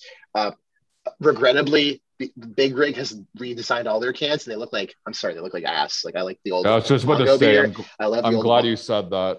I, I, I love Big Rig, uh, but they're old cans. Mhm. And actually, I bought a bunch of old cans. So I think when I when you guys try them, it might be the old cans. So it may be biased. But uh, um, I got to say, when I saw this can, I was kind of like, oh, they changed their design. I really love their old kind of like sideways looking, different layout design. But looking at it with further inspection, I think they've done a really good job. I love how they have kind of the schematic with the with the vats showing kind of what it looks like. It's like a like an old like blue blue blue um, blueprint schematic. They have the gear on it. It says what it is. It's an oatmeal stout. They've got kind of a little spectrum, which I like, with showing the kind of the gra- like the kind of the slider. They have like the IBU. It's a bit lower on the scale, although it says 26, which I'm like, is there a higher one that's like 40? That's crazy. Um, um, they have a little description about the beer. You know, they say work hard. The new slogan, their old slogan used to be um, that they were underdogs and that they're uh, making and now now their slogan is work hard, drink easy. At Broadhead, great things come from hard work, passion, ingenuity. Our recipes are crafted to be flavorful yet approachable, striking a balance between innovation and tradition. We are makers of beer you can trust. Hope I can trust them. I hope so too. Um, yeah, they're it's it's really cool, and they they they've been kind of like an old player in the space. They were one of the first breweries that came around. They were actually the fourth brewery in the city um, when they opened. Like in terms of craft breweries, like I think there probably would have been like Clock Tower and maybe like Water Street and a few other ones like that were around that time. And they've kind of they've been in the space for a long time, and I think they've kind of built a lot of respect around that. Um, what are your thoughts on the can? I again, I, I went into it kind of a little bit disheartened that they kind of redesigned their cans, but I think they've done a really good job with them. And um, I'm interested. What do you guys think? So I like how like- they put. Sorry, Dan. Go no, on. no, Tom, all you. Oh, I know what Dom's Oh, going to uh, say. Go ahead. I just well, you know what I'm going to say I know what later. you're going to say. but I wanted to point out they have a QR code, and then look, I thought that was really cool. I'm like, oh wow, that's pretty slick. You can, Yeah. and then you can hear about the story. and they So have people, a if really, you- they have a literal video that pops up when you click on their website. It's like our story. Yeah. It shows like behind the scenes. Uh, Jamie White's one of the co-founders. Like, how hi, welcome to Broadhead. They show like that's really cool. I like to see. I really hate when, That's- when you go to a search up. I mean, as a podcaster, I hate it, but like as a general consumer, I hate when like you try to find out about a craft brewery. There's no information. I love when they're just like, we'll tell you all about how we started from day one. They literally show blueprints from like their their basement, their friend's basement Oh, really? room where they started. It's like here's where we Oh, had our fuck yeah. original. Beautiful. It's probably one of the best history kind of tell telling us kind of how their founder founding. Uh, probably one of the best I've seen so far uh, in terms of. That's really breweries, cool. Really cool. That's really cool. I really like this. Like, I'm not gonna lie, the the front of this looks kind of bland, Oh yeah, it does. Yeah. but on the back, it looks so much better. I'm like, oh wow, like again, like the blue, like the schematic for their fucking processors and their, their stills. I'm like, this looks fucking sweet. And the IBU scale, the SRM scale. And I'm like, this I looks used, I really used cool. my phone and I looked it up too. Like I, there's a QR code. Yeah, that's what we were saying. Yeah. I just want to touch on one thing. These fucking motherfuckers say contains fucking Yeah, that's what I knew you were going to say. Oh yes. But no, no, I want to touch on something though. They say contains barley, wheat, and oats. I don't think Oh. anyone else says that. no everyone one else just does. Contains barley. I'm like, yeah, no fucking shit. It contains barley. Some people though. But anyhow, I like this can. It looks good. Like the backside, like I think it kind of evens out from the front. What do you So- guys think? I've heard Yeah, mention might- their old mantra. Sorry, their old mantra was "Cheers to the underdog." That was their long time their old mantra. Ah. Now they've recently changed it up because, like, you know, "Cheers to the underdog." They're still kind of they see perceive themselves as underdogs, but frankly, they've been kind of like a. I don't even know how to sports analogy it, they're kind of like a a Pageau. They're like an underdog, but they've also become very successful. They've been traded for lots of draft picks. They've received a huge contract. They're like an underdog. They perceive themselves as an underdog and kind of a like blue collar, but they've just been very successful. And I've been willing to bet that these selling hotcakes, their brewery, they make a lot of their 174 taproom series. They make a whole bunch of unique flavors. Really interesting stuff. So this it's, it's an interesting label because I'm I'm kind of torn on it. Um, so like John, you alluded to the uh, the redesign. Uh, I think their old design had a lot of character to it. It looked more Mhm. unique and original and like kind of like interesting and like in your face. Um, looking at it now, like they they basically rebranded to everything looks the same, but they changed the color and the name. So like if you get like a like a I don't know like a pilsner or whatever, like it's the same can, just a different color, and then instead of oatmeal stout, it says pilsner. Yeah. Um, So in in one kind of you know compared to other uh, craft breweries and stuff like that, it, I find it a little bit like kind of boring or plain. And to me, this new design, uh, so I'm get- and you'll have to let me say my butt at the end of this. Uh, so this new design looks to me like it's trying to be a like it's trying to be a craft brewery. Like it's like this is what we should look like Mhm. so I guess the but um, their whole kind of like premise is you know making craft beer accessible and it's on the can and it's kind of like what they're behind so they're trying to get more you know for the people like let's say my dad who drank bud his whole life and like Nice. And Shout you're out to your like hey dad. I love that. Yeah. yeah Shout out to Dan's dad. Kemptville, rise up.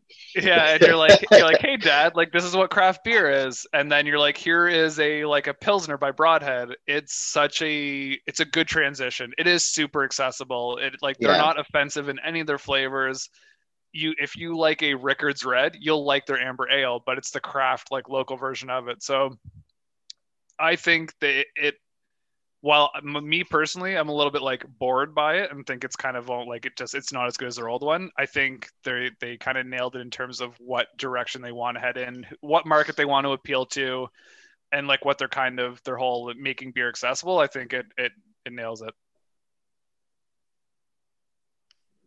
Yeah, I think. Um, do you guys have any other comments? I'm gonna. I'm ready to give a score, but uh, Well, Yeah. I the only thing I would say is it, it does kind of remind me, and like the, I think of this in a positive light of like me like changing my oil in my garage. Like it's, it's just kind of like With a big oil stain on the side. pardon.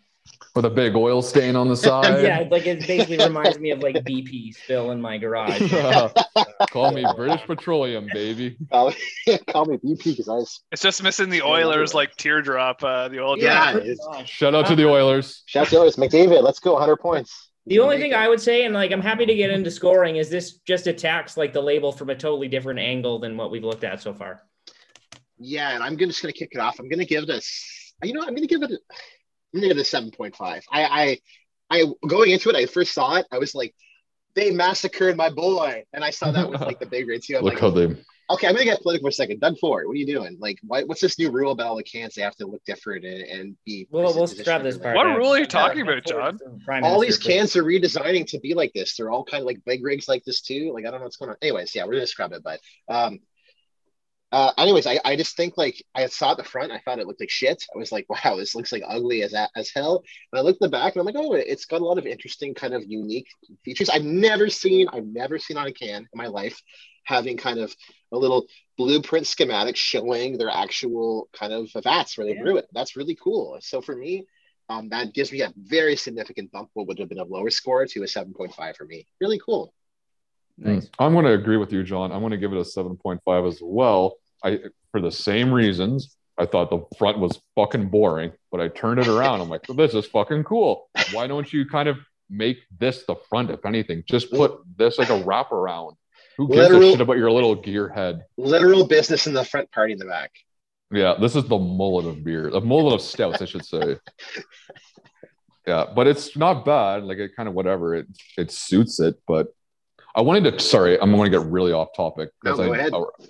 But like the Big Rig Brewery, I remember I had a glass from them, and I had the fucking. It was um, it's a beauty, a lager, and it had like the old like 70s hockey style, and it said it's a beauty of like what Don Cherry used to say. Yep. And I remember I had a glass from them. and I thought that was like the coolest thing ever. It's an old like Facebook profile picture of me even because I thought it was like the best design ever for like a beer label, and it's kind of sad that they changed. Uh, yeah. Did that I have like it the uh, the golden chevrons like around it, or Oh, like a yeah. or something like that?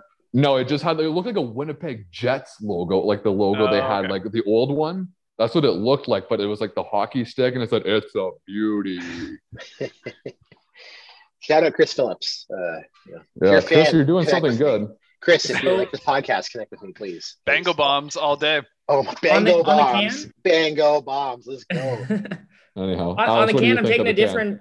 I'm taking a different direction than everything else. I'm giving this an eight. I think this is as good, if not Oh. better, than Dom City because of the back of the can. Fully. Yeah.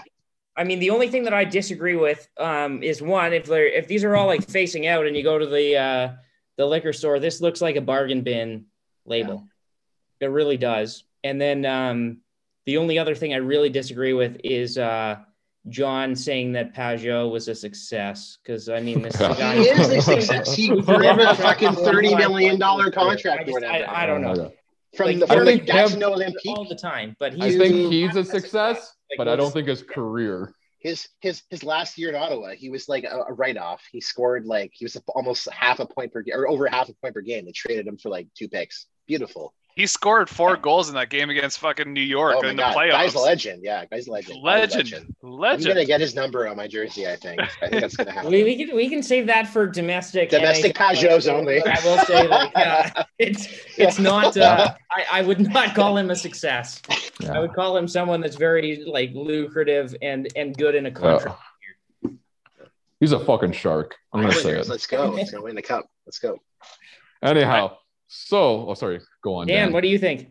Uh, so can uh, this is a tough one because honestly, I very much find it a boring can. Um, and and and you know, honestly, that I lo- I do love the QR code.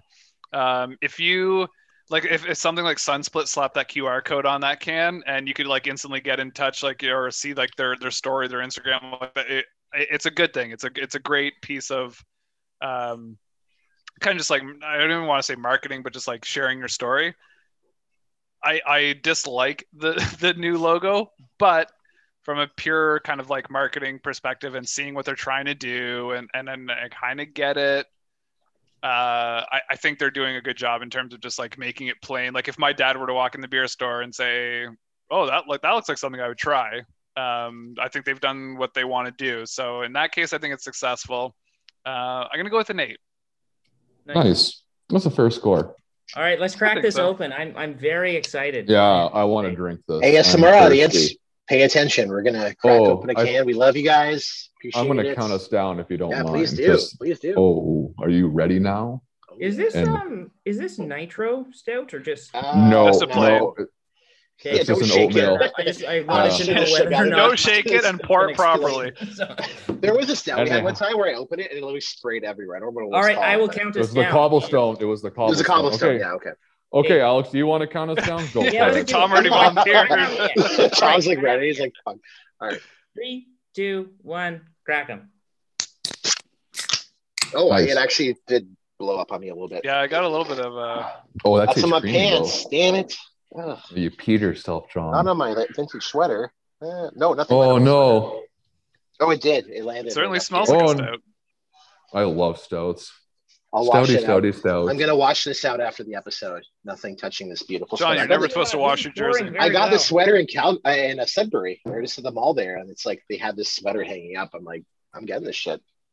No one there's a Sens fan. They're like, all right, sure. whatever. Yeah, a- wants I a don't fucking blame them. Great sweater. It's a vintage Sens. Yeah, it's a great sweater. All right, pour this out.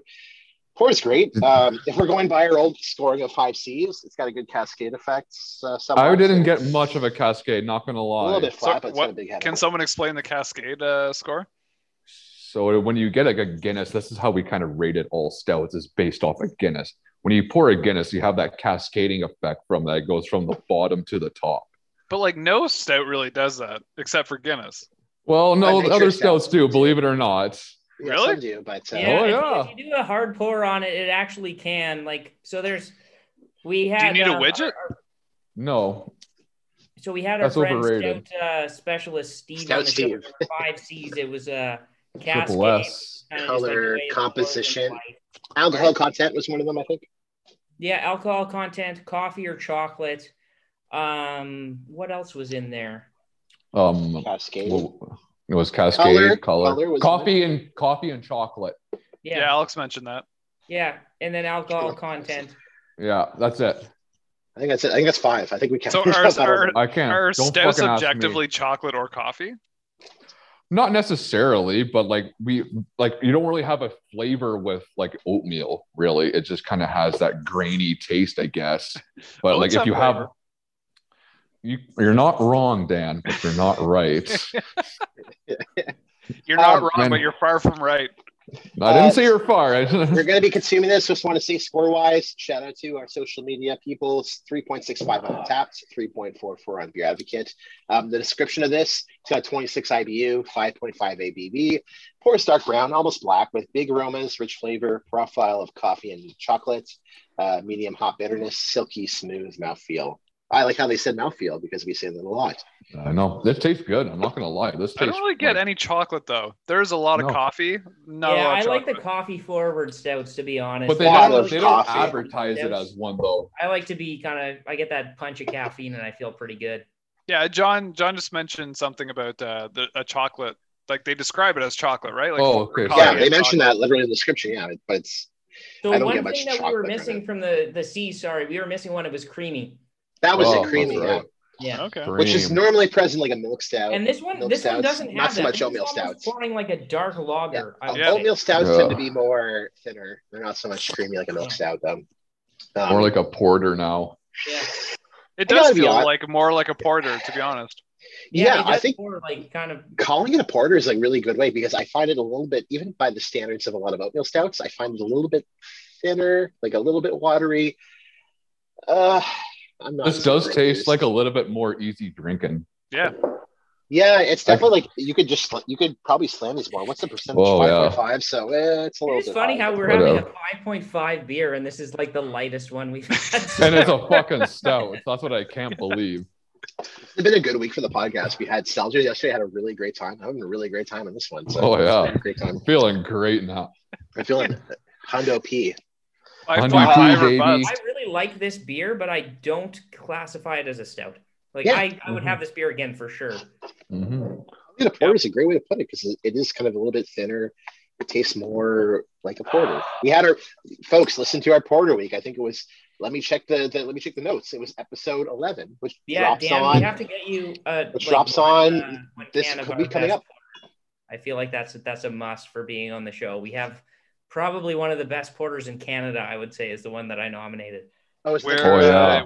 uh, where's that from? It's from Cold Garden Cold Calgary. Garden. It's, uh, vanilla cappuccino Oh. porter. yeah, it was really good. It was. That was good. fucking I loved it. amazing. Delicious. One of the best breweries. They, you can bring your dog and everything. Like it's yeah. Yeah, I'll, bring uh, Lewis. If you want, I was gonna say if you uh if you can ship that to me or to John and I'll get it through you, I will gladly pay for that. Oh, it is Oh, yeah. well worth it. Yeah. I'm definitely uh I would say I love a good like I I've never been a huge stout fan, uh, but I love porters. I find their Whoa. porters are like the IPA of the dark beer world. Like they're Yeah. Yeah. so like Oh. you can get some really interesting like flavor profiles, fruity or like chocolatey or like just really interesting. Stouts are always just like to me like very I don't know, just heavy and almost like not worth it. But porters were like, okay, if I'm gonna drink a heavy beer, I want that like flavor slam to come with it. Yeah. No, That's I, a I new- fully yeah. agree. And I have to say, like, I'm not the type of person to go sit down and have a couple of stouts.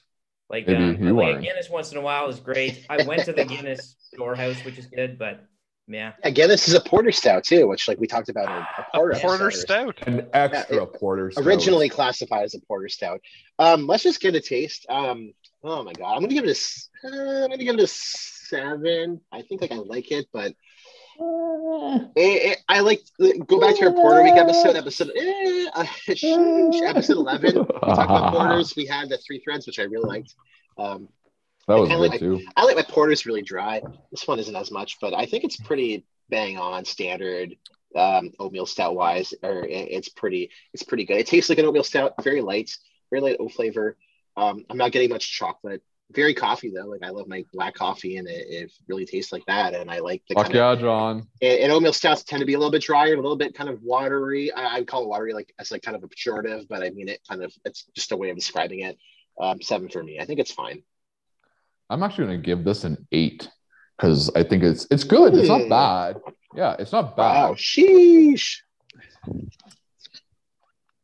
But um, like it's it's pretty good. Like I, it's easy drink. I think this is like people like again like what Dan was saying, like that you don't like stouts. They're kind of heavy. I don't find this really that heavy. It feels kind of again like a lighter porter or like a dark IPA. I wanted to go with the porter side of it. But like it, this is again like all these beers we've had today are pretty much to me like easy drinking. It seems, and it's just kind of like these go down really well, and Nice. I would recommend it too. So do you- Dan, I'm still thinking. Uh, why don't you go ahead of me? I've got a bunch of. Uh, I'm, I'm trying to pin down a score still. So Sure. Uh, so taste. You know what? I'm gonna go for an eight. I think it's just like a well-rounded.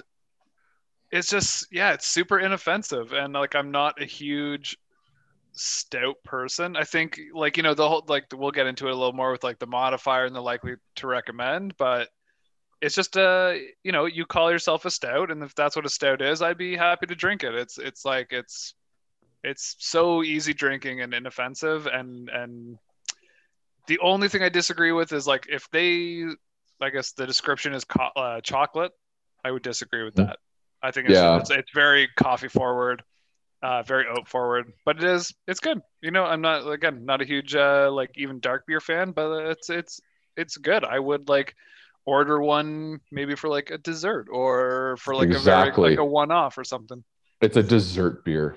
Yeah, it'd be a good dessert beer nice.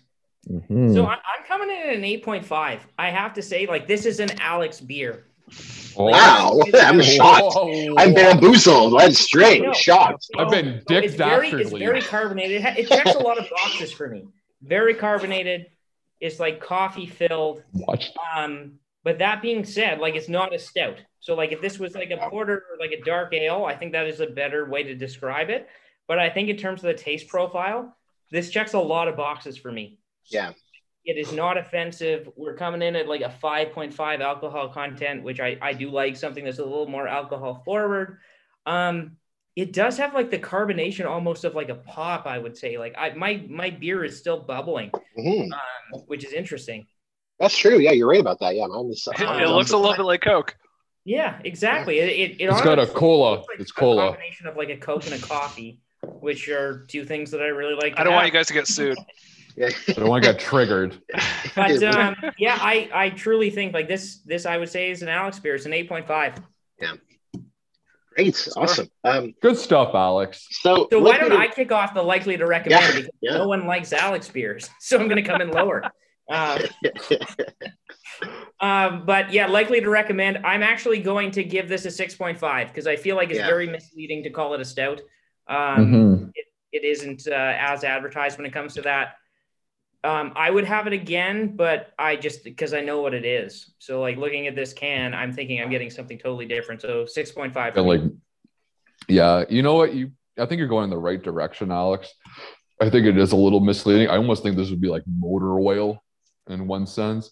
I don't know about that. There's a, Well, because of like oil. the gearhead, I would. Think oh it would yeah, like- yeah. I see what you mean. Okay, yeah, I got you. I think it was like at least like gear oil. I was gonna say that there's a there's a brewery in, in the Ottawa Valley at Tin Brûlée. They make like a WD like 40 style, and it's we had it actually. Dan, we had it. I think it was at Prohibition, the one on Somerset. Was it Prohibition or was it the other uh, brewery? We I had some there, and it, it fucking hit so good. It was like poured viscous black like motor oil. what was the brewery uh, It was like A- diesel A10 oil. A10 Brûlée. that's not the one in Embrun, is it? That's the one in Embrun. Yeah, Oh, okay, yeah. Uh, it was probably Oh, bro. Prohibition. yeah. It was Prohibition. Yeah, I've had it there, and it, it tastes viscous black. Um, very very dark. Um, yeah. Nice, nice. But um, for recommendation, did I even for recommendation? I was gonna give this um a seven point five because I think it's like it's a good like intro. If you like, again, like I said, people that don't like stouts and they think it's too heavy or whatever, I think this is like a good entry point because it's not heavy, it's light. But I think for people that do like stouts, I think you'd be very kind of like pretty sad in one sense. That you're just kind of like, oh, I thought I was getting like a really like chocolatey coffee stout, even though it says that, but it doesn't really have it. But it's still like an easy drinking beer. So Um, yeah. I'm, I'm gonna go next. I'm gonna give it a five. Oh. I like Broadhead. I, I've been in the brewery. I like their beers. I respect them. I love they again, I want to say out loud when it comes when it comes to like breweries talking about their history and talking about kind of their origin story, I think they're the best out there. This beer, I picked this one on a whim. I think I'd probably want to have some of their other signature beers. I, I know they make a really good amber ale. They make another stout that's also really good, the Dark House Stout. Dark, sorry, Dark Horse Stout. Dark I would horse. have that one. I wasn't as enthused by this, and frankly, like like they recommend, I would recommend like so many other stouts across Canada. Uh, you know, overall, uh, here even here in Ottawa, again, I mentioned Beyond the Pale makes a stout that like owns this one. The next beer we're gonna have makes a stout that owns this one. Um, it's good. Like again, I five. I well, do I want to give it a five point five because I do like it? Uh, no, I'll give it a five. I gotta stick to my guns because like I did Stick like it. It was tasty. I like my stouts. I enjoyed this beer. If you're listening from uh, from Broadhead, I don't hate you. I love this beer, but Mhm. I just don't know if I would recommend this. Uh, It's tough love, of the other- broadhead. Yeah, you know, I got to be objective. I got to be honest, and I got to be, um, you know, keeping it real, keeping it hundred. So, five Keep for it 100, baby. John, I think I'm gonna have to not. I'm gonna have to draw the line. I think somewhere between you and Tom. I think uh, you know what. I, I'll go seven and a half. I, I I think it is because it's so kind of inoffensive. You could sell it as like ten different beers. Like if you Yeah. were like if you want to say it's a light stout or a light porter or a heavy like dark ale Dark or whatever, you could like you could probably recommend it to like any you know any of your buddies that has a preference of one or the other. Um, on that case, I think it's hard to sell it as a pure stout. Like it, it, it just doesn't have. Like if someone says I really like stouts and I like craft brewery, like what, like you know, what should I buy in Ottawa? I don't think I would ever. I don't think I, it would be the fir- on the top of my list. You know, it might make Mhm. number three or something like that, but I don't think it would come to the top. So I think seven seven and a half is a is a reasonable score. That's fair. That's fair. Uh, no modifier for me. I'm just gonna like get right into it. I um, I like this beer. I think it's fared scorely, or sorry, scored fairly. Um, but um, yeah, I I just don't think it deserves any extra points. So zero for me. Mhm. Yeah, no Zero. modifier for me either. Yeah, zero for me. Like, uh, again, I don't want to like shit on Broadhead because they're the lowest score so far, but uh, I do like their stuff. But yeah, nothing for me. Nothing enthused me. Nothing worth mentioning. Zero for me. What about you, Dan? I will add a modifier. Hey, Whoa. I didn't expect that. Nice. because I. I I think I kind of know or have like an understanding of what direction they're going in, and I think what like I think there's there's something to be said about like having an intention and then meeting like that and like and, and hitting your goal. So if you want to be an inoffensive stout and you know classify it as something that's like maybe a porter or maybe a heavy ale, then like you, you, you nailed it. If that's like what your tent is, and I and I think that's what they're going for. So I think they deserve a little like extra bump. Nice. Yeah all right, we had a that was a really good, uh, good, good uh, third beer. We're heading on to our last one. That is a beer that's near and dear to my heart. It's uh, Tooth and nail It's the Vim and Vigor Pilsner. Now, Why didn't we start with this? I honestly, like in hindsight, I, I honestly like when I came to coming up with the beer list, I just kind of went and ran a number generator. I pressed a few buttons on my computer. This one was unfortunately last one. Honestly, if I had to probably like rank them higher, I probably would have put this first because, like, honestly, like I'm like we just had a pretty not taking a light stout, but Pilsner. reasonable stout. We're now having a late pilsner. That's a good ending. After the date we've had, this is a good ending. It's a nice, refreshing thing, and I got to say, like. I'm really excited to talk about this beer because, like, I, I have a lot of personal connections to Tooth and Nail. As I mentioned, I've been living in, in the neighborhood neighborhood of Hintonburg since 2015.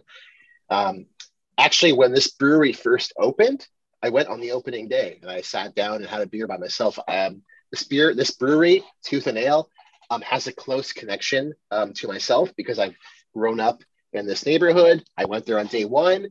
I've seen them grow and, and, and be successful. They make a really great lineup of beers. This is their first one. We're looking at their can. Um, I'm just going to read the description because this is on their website, not on the. Oh, is this on the can itself? Yeah, it's on the can itself. Um, Pilsners were once wonderful, and then they became terrible, and now they are becoming wonderful again. As the most ubiquitous style of beer brewed ever in the history of ever, there was bound to be a fallout somewhere.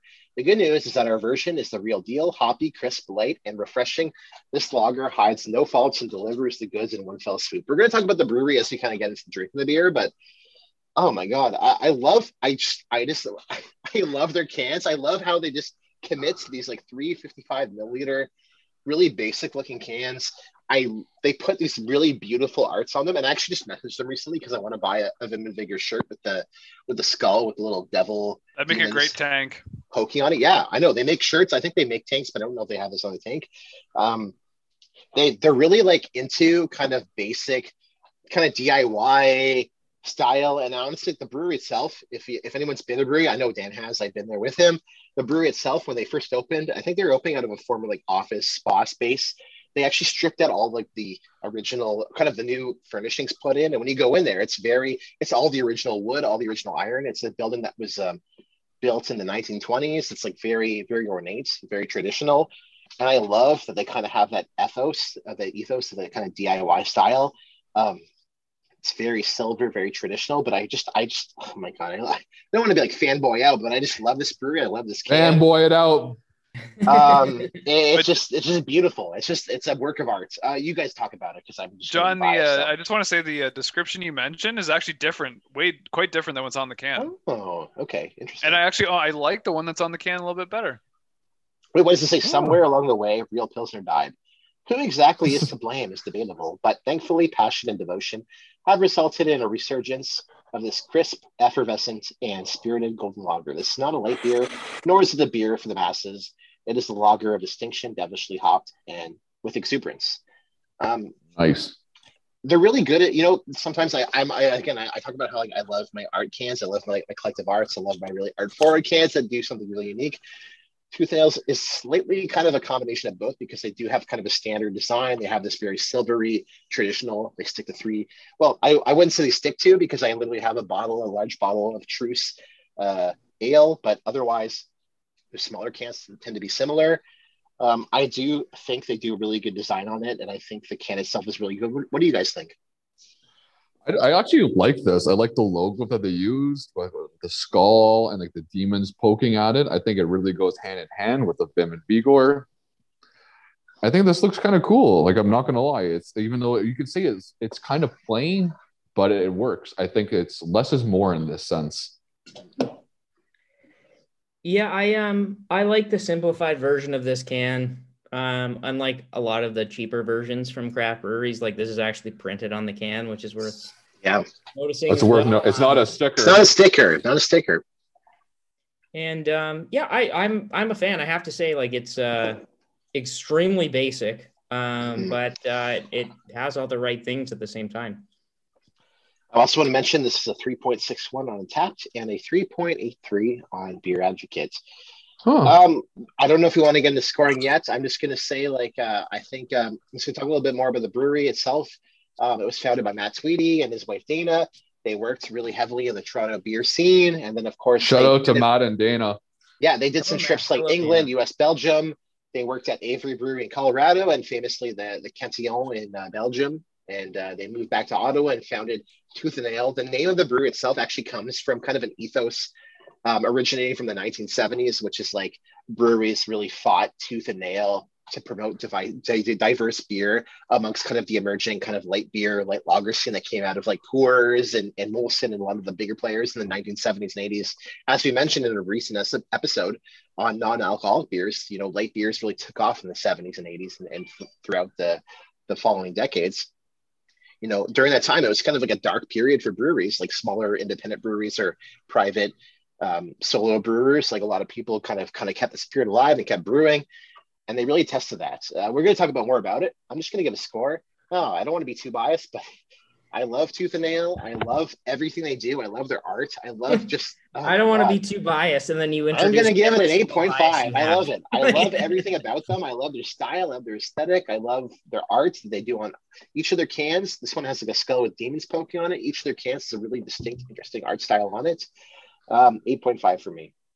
Nice. I want to actually give this a seven. I like this can, but I think it could have been a bit more. Like I've seen better, but like I I still like it. Like it's pretty cool. I like how they kind of like again like this isn't a sticker for most crap, and it's like printed on. I think that's what kind of bumps it up, even though it's kind of plain looking. But I like it though, regardless. What do you guys think? Dan, you're, what do you think? Yeah, I think uh, you know I'm gonna go. Maybe I'll uh, kind of like cut it in the middle there. I'm gonna go with an eight. I I actually find these cans, to be honest, a little bit boring, but I agree. Like I, I see where John's coming from, and it comes back to kind of like the mart. Like the, you know, if you stack this with five other 355 mil cans in the beer store or LCBO or or any like whatever like liquor distributor that you have in your province um, like could you pick it out? And i think yes. And i think in that case it, it does a good job. I do like the simplicity. Uh, if you see this can from you know across the store it does what it does and it's simple but it's great. Um, personally i find it yeah like i said a little bit uh, you know like uh, not anything super fancy but at the same time it does exactly i think what it, it wants to do. So i think uh, yeah I, i'll give it an eight Nice. Um, I'm going to come in lower than everyone else. I'm going to give this a 6.5. Um, mainly because I just uh, and I love pilsners. I just kind of view this can in the exact same realm that I would view like a discount beer if I'm going to like my local liquor store. Like I wouldn't know what tooth and nail is or anything like that. And I think That's these fair. other ones kind of have a bit more like um, substance behind it on the can that you can kind of see. I mean, Broadhead is is behind it, but um, yeah, six point five for me. that's reasonable i think Oh, yeah wait. That's just like your opinion, man. Yeah, I know. I, I know. Like, okay, okay, great. John names all his biases and then rates it high, and then I come in and go, like, you're an asshole. Why am I the asshole? I'm the one who's gonna joke. Yeah. Um, okay, let's crack it open, I guess. Like uh, Oh. Audience, pay attention, I'm please. fucking counting this one down. Everyone's had Yeah, a turn. I'm sorry I interrupted please you. go. I was not paying Yeah, yeah. attention. alex stole it last time Still your I was thunder, go ahead. texting. My bad. So for our audience, are you ready? oh, you better be ready. ASMR, get your new pants ready. Shout out to Tom Dore's birthday, by the way. Oh, for Hey. fuck's sake, damn it. I Is thought it I could get through the whole Tom Hey, Dore podcast. Memorial Happy Birthday birthday. episode. Thank you. oh happy I birthday I tom get- I thought I can get through the whole episode because like Nope. it's the big 2-0 and I'm like, it's the big 3-0 for me. Happy birthday. Mhm. Mhm. Anyhow, in three, two, one, crack 'em. Oh, that was a good lineup though. Very Oh, good. it It's like one smells after like the other. tasty It was nice. oh Uh, how's it smell? It, smells like pilsner city Oh yeah, it smells It's like a like, typical as they call them, crispy boys. yeah Oh yeah. I This poured is- like shit. I, I've been botching my pours last two beers. Mine's Do you know how to pour a beer? Do we need Yeah. to have an episode of that? I remember when I used to know how to pour beer. Uh, just quickly john wanna you can't you can't like uh, like It's rate more- a beer shittily because you can't pour it I'm properly be, I am being bullied on this podcast. It's a 5.2 It's percent ABV. so well. Misogynist. It's a uh, 3.61 on, on Untappd, 3.83 on Beer Advocate. I got to say, we're going to get into the flavor. Just want to quickly talk a little bit more about the brewery itself. Again, I I try not to be too biased, but I went on day one. I've like I feel like I've I feel like all this like a little bit of as, as some people are like zealots behind to, uh, Dominion City. I'm a I'm a tooth and nail zealot. I love everything they do. I think they're amazing. I think they're one of the best I think they're one of the best breweries, not only in the province, in the country. And honestly, the scoring reflects that because a lot of breweries, like they tend to be more like popular amongst the masses, not so much about the craft beer aficionado or expert community. And some breweries are like really loved by like people in the beer scene that work in the beer scene and not so much vice versa. Tooth and Nail is a good marriage between the both because they're amazingly popular here in the city. And also, they've been very successful amongst the larger beer audience. Uh, and they've kind of become a staple amongst like kind of the Canadian Beer Awards and also in Ontario. Um, when they first launched in 2015, they won four Canadian and three Ontario Brewing Awards. They won a gold medal for their Valor Saison.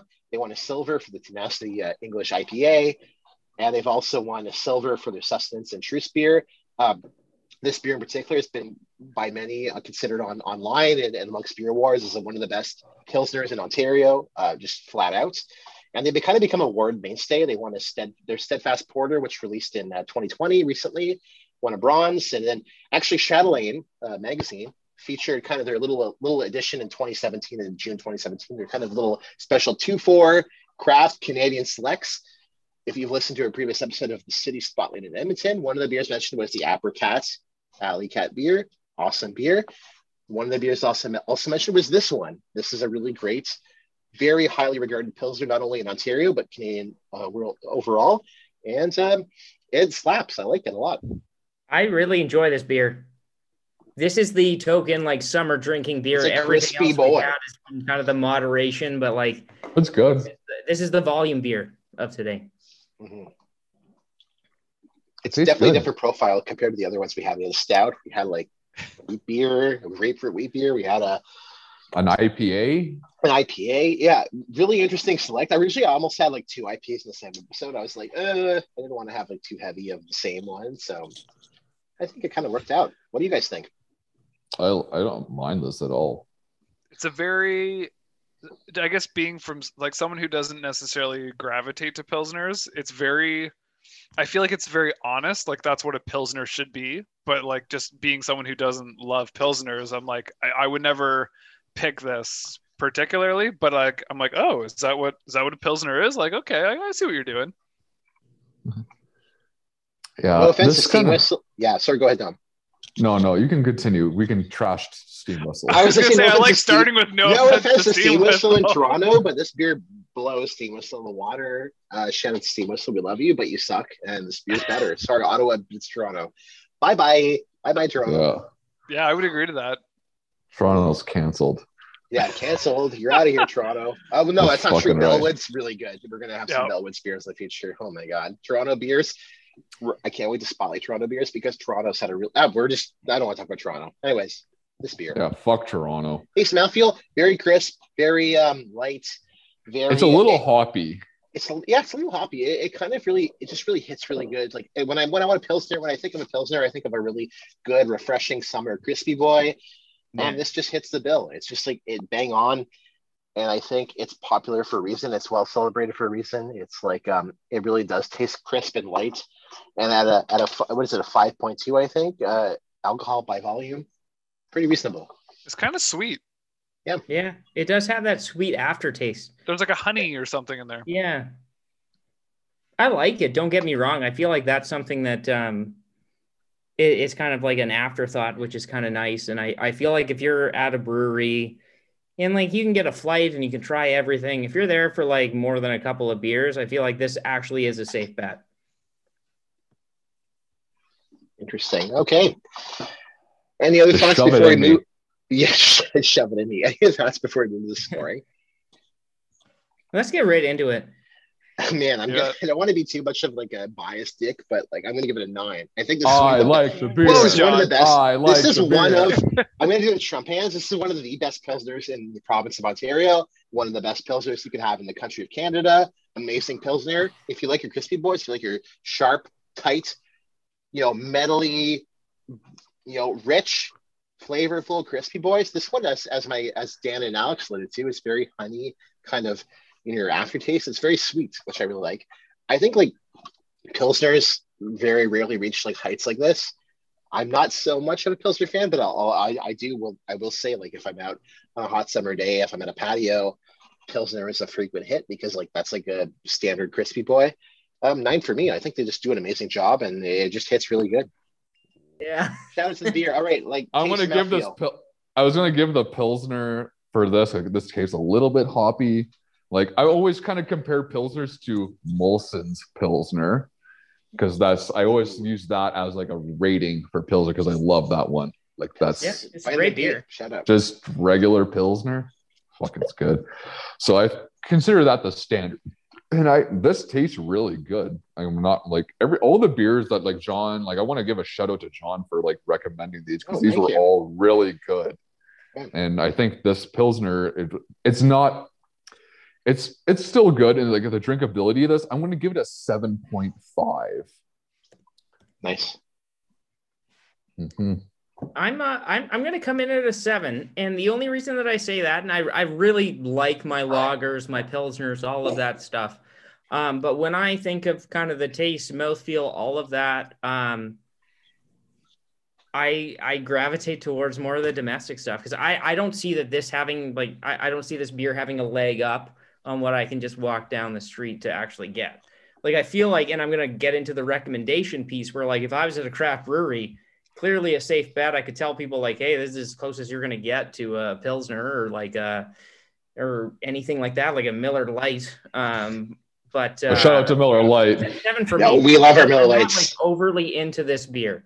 I will say, like, out of the whole suites of beers, I'm very happy that you chose like a Pilsner or a lager because I do think there are some great ones in the craft scene that rival what's available domestically. But yeah, seven for me. I'm I'm not like I'm not thrilled with it, but I'm not like uh I'm not overly critical at the same time. Yeah, that's Mhm. that's fair. That's reasonable. I I'm gonna go. I think I'm gonna go in the seven and a half as well. Nice. I think it's I like yeah, it's tough to say. I feel so many craft breweries, especially in Ottawa and like in Ontario, don't do necessarily a pilsner, and if they do, it's a little more uh like friendly, a little more kind of you know not against the grain. I feel like this goes against the grain a little bit, and and, and uh, that might just be in like an experience. I don't gravitate towards pilsner, so I don't know. So it has a very unique flavor and if that's what pilsners are supposed to taste like you know supposed to in, in quotation marks then i would i'd probably score it higher.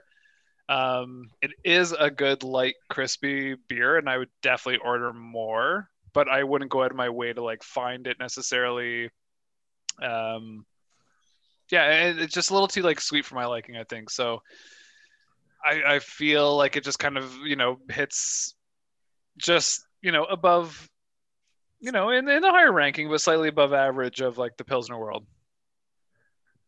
That's Oh, totally that's fair. fair. Yeah, Yeah, that's, okay. that's So So absolutely fair. recommendation wise, um, I'm like the, the like tooth and nail guy. I'm like, ha ha, hope spring will Sorry. live. And I'm just like waving. I at just Yeah, are you like oh, sponsored by Tooth and Nail? Do we need to Yeah, hold they paid me on the hold on. table. It's like, come on. Hold on, John. I just wanted to say something. When I you first mentioned this tooth and nail, I thought about the movie Withnail and I. If you've ever seen, I've this. never seen Withnail, and I don't know what the fuck you're talking about. Yeah, Oh my! You should watch that movie, John. I think You you'd send me the it. information, like the IMDb. I will check it out. But when, sure. but like when I when you first told me about like tooth and nail, like, that's all I could think about. Is that's my brother. Shout out to Paul Dore. Eh? That's Paul his Dore. favorite fucking movie. Well, I've never met you, but I feel like we know each other already. I feel like I know you. I never met you. He was I- listening to the podcast last night. He's like, "It's an hour long. Who Yeah. the fuck has time for this?" Pretty much. Uh, like they recommend, I, I'm I'm gonna come in at like a a seven point five. I think like this is very recommendable. Again, Pilsner wise, tooth and nail. Love you guys. I speak up for you guys. You're I I, I have a, like a inherent bias. One John, the, the most Pils- objective person ever. I this is one of the best pilsners you can have in the province of Ontario and Canada, the country of Canada. Um, that being Yeah, said, yeah, I, think disagree some with that statement, but we'll get to that. I feel No, like you're you're like putting awards. that out awards given it's, it's given it's been given given awards. Um, this beer is highly celebrated, and I love it immensely. I think this is like a really crispy boy, true crispy boy. But that being said, I do think like there are other beers out there that are probably a little bit more approachable. But I do think like overall, I would recommend this pretty highly. But I, I don't know. I, I think like if I'm going to recommend beers, I'm, I tend to like recommend like unique really highly regarded tasty beers. And honestly, like, even Tooth and Nail, like I do like their this beer, but I do like a certain other Tooth and Nail beers a little bit higher that I would probably recommend above this one. And overall in the city, I'd recommend other beers above this and just you know expand it out to the country. Other beers above that. So it kind of just gets bumped down. 7.5 for me, but definitely if you love your Pilsners, if you, like, if you love your crispy boys, try this out because you can't do much better if you're in Ontario, that's for sure. fucking rights.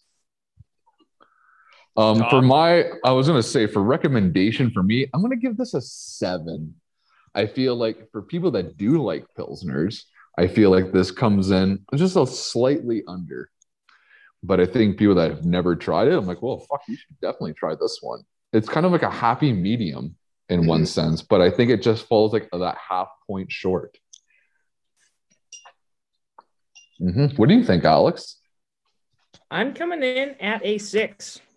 Ooh, ooh. My whole thing with this is just like I would describe this beer fully as like if I had a bunch of friends that um, don't drink craft beer and we went to a craft brewery, I'd be like, you should have this.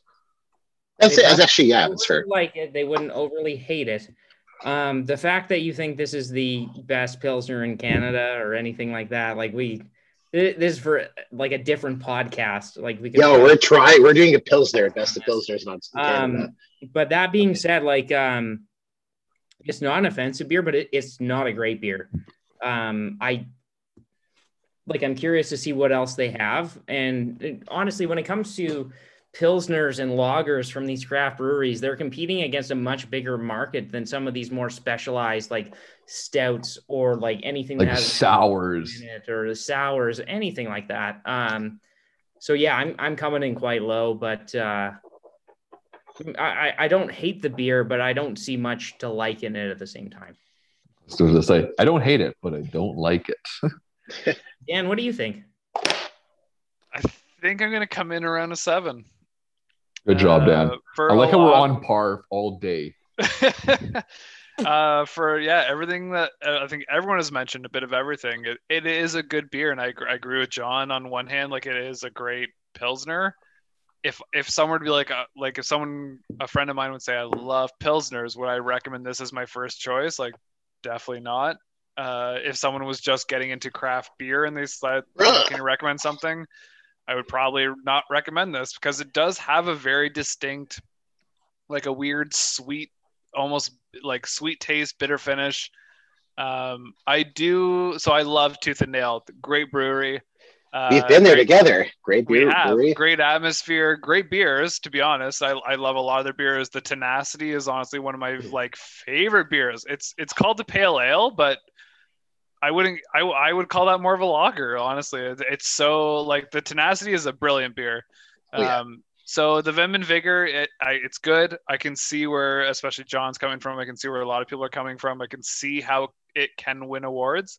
Um, but I, yeah, just like uh, in terms of like, I like pilsners. I don't. I, it's hard to say. Then you would love Vim and Vigor, but I think you will enjoy it. It's a, it's a nice, easy drinking, kind of fairly inoffensive beer. Fucking crispy this thing is.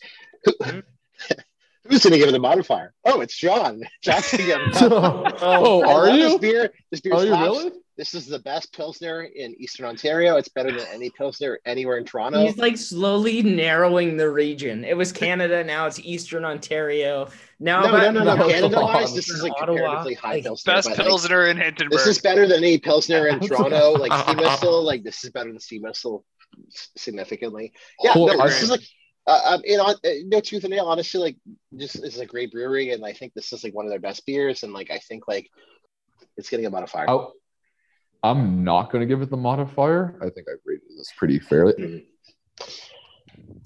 So All yeah, right, Dan. Any modifier for you, Dan? Uh, you know what? I I'm going to give it the modifier. To be honest. Hey. Um, wow, Dan. Only, not only, but primarily because for all of Tooth and Nail, for all their different beers, I know we're focusing on this one beer, but the fact that they always they keep their beer so reasonably priced in the in the realm of like craft beer like that Mhm. you can get this can for like 253 bucks like i think that's just enough to say like you know what that's reasonable you get like they they Yeah. Make a lot of good beers and they don't go and like john said they've they've won awards and that's like that's that's reasonable. That's commendable actually and they've done a lot of good things. It is a good beer um, just maybe not my personal like, preference but it does deserve a little i think a, a, a bump up because you know what for for an award winning beer if you can keep that at three bucks then that's that's you know props to you. That's that's that's reason that's a good job What's our analytics? Like, what are we? How, how do we? Yeah, so I, um, I'm not come. giving it the modifier, so we can just actually add it right now. No modifier for me. Everyone No. else gave it one. Uh, my didn't give it. reason for not giving it the Oh, John modifier give is like, I didn't give it the modifier. yeah, no, I know, No, but I, just like, me and I'm John. the only person that hadn't done it before. like, Oh, sorry. Okay. Anyhow, continue. hiatus. So my only reason for no modifier is just like I wasn't overly impressed by the beer, and I do think this is trying to be something that it's not. Like be a craft brewery, don't be like a mainstream whatever. Like you need to offer a mainstream beer, but I will say like this is just not achieving what the intended outcome was. That that, that that's how I frame the beer. But um yeah, so the analytics department has been crunching numbers throughout the show, and uh, why don't I just get right into it if that makes sense? Do it, bro. So the Go balls Beyond the. Pale Pink Fuzz, I think that was a that was a fan favorite by all of us. John, you came in at an eight point two. Ooh. Tom eight point two. I came in at an eight point zero, and Dan came in at an eight point eight. Ooh, And that gave us for the four of us, we have an eight point three overall for Pink Nice. Fuzz. Fuck yeah, John. hell yeah, I think eight point three is a fair score for that beer. Hundred percent yeah. I think it's Um, good. Or eighty three percent. to Split IPA by Dominion City. John, you have an eight point seven. Ooh, wow. Tom also with an eight point seven. Fuck yeah, John.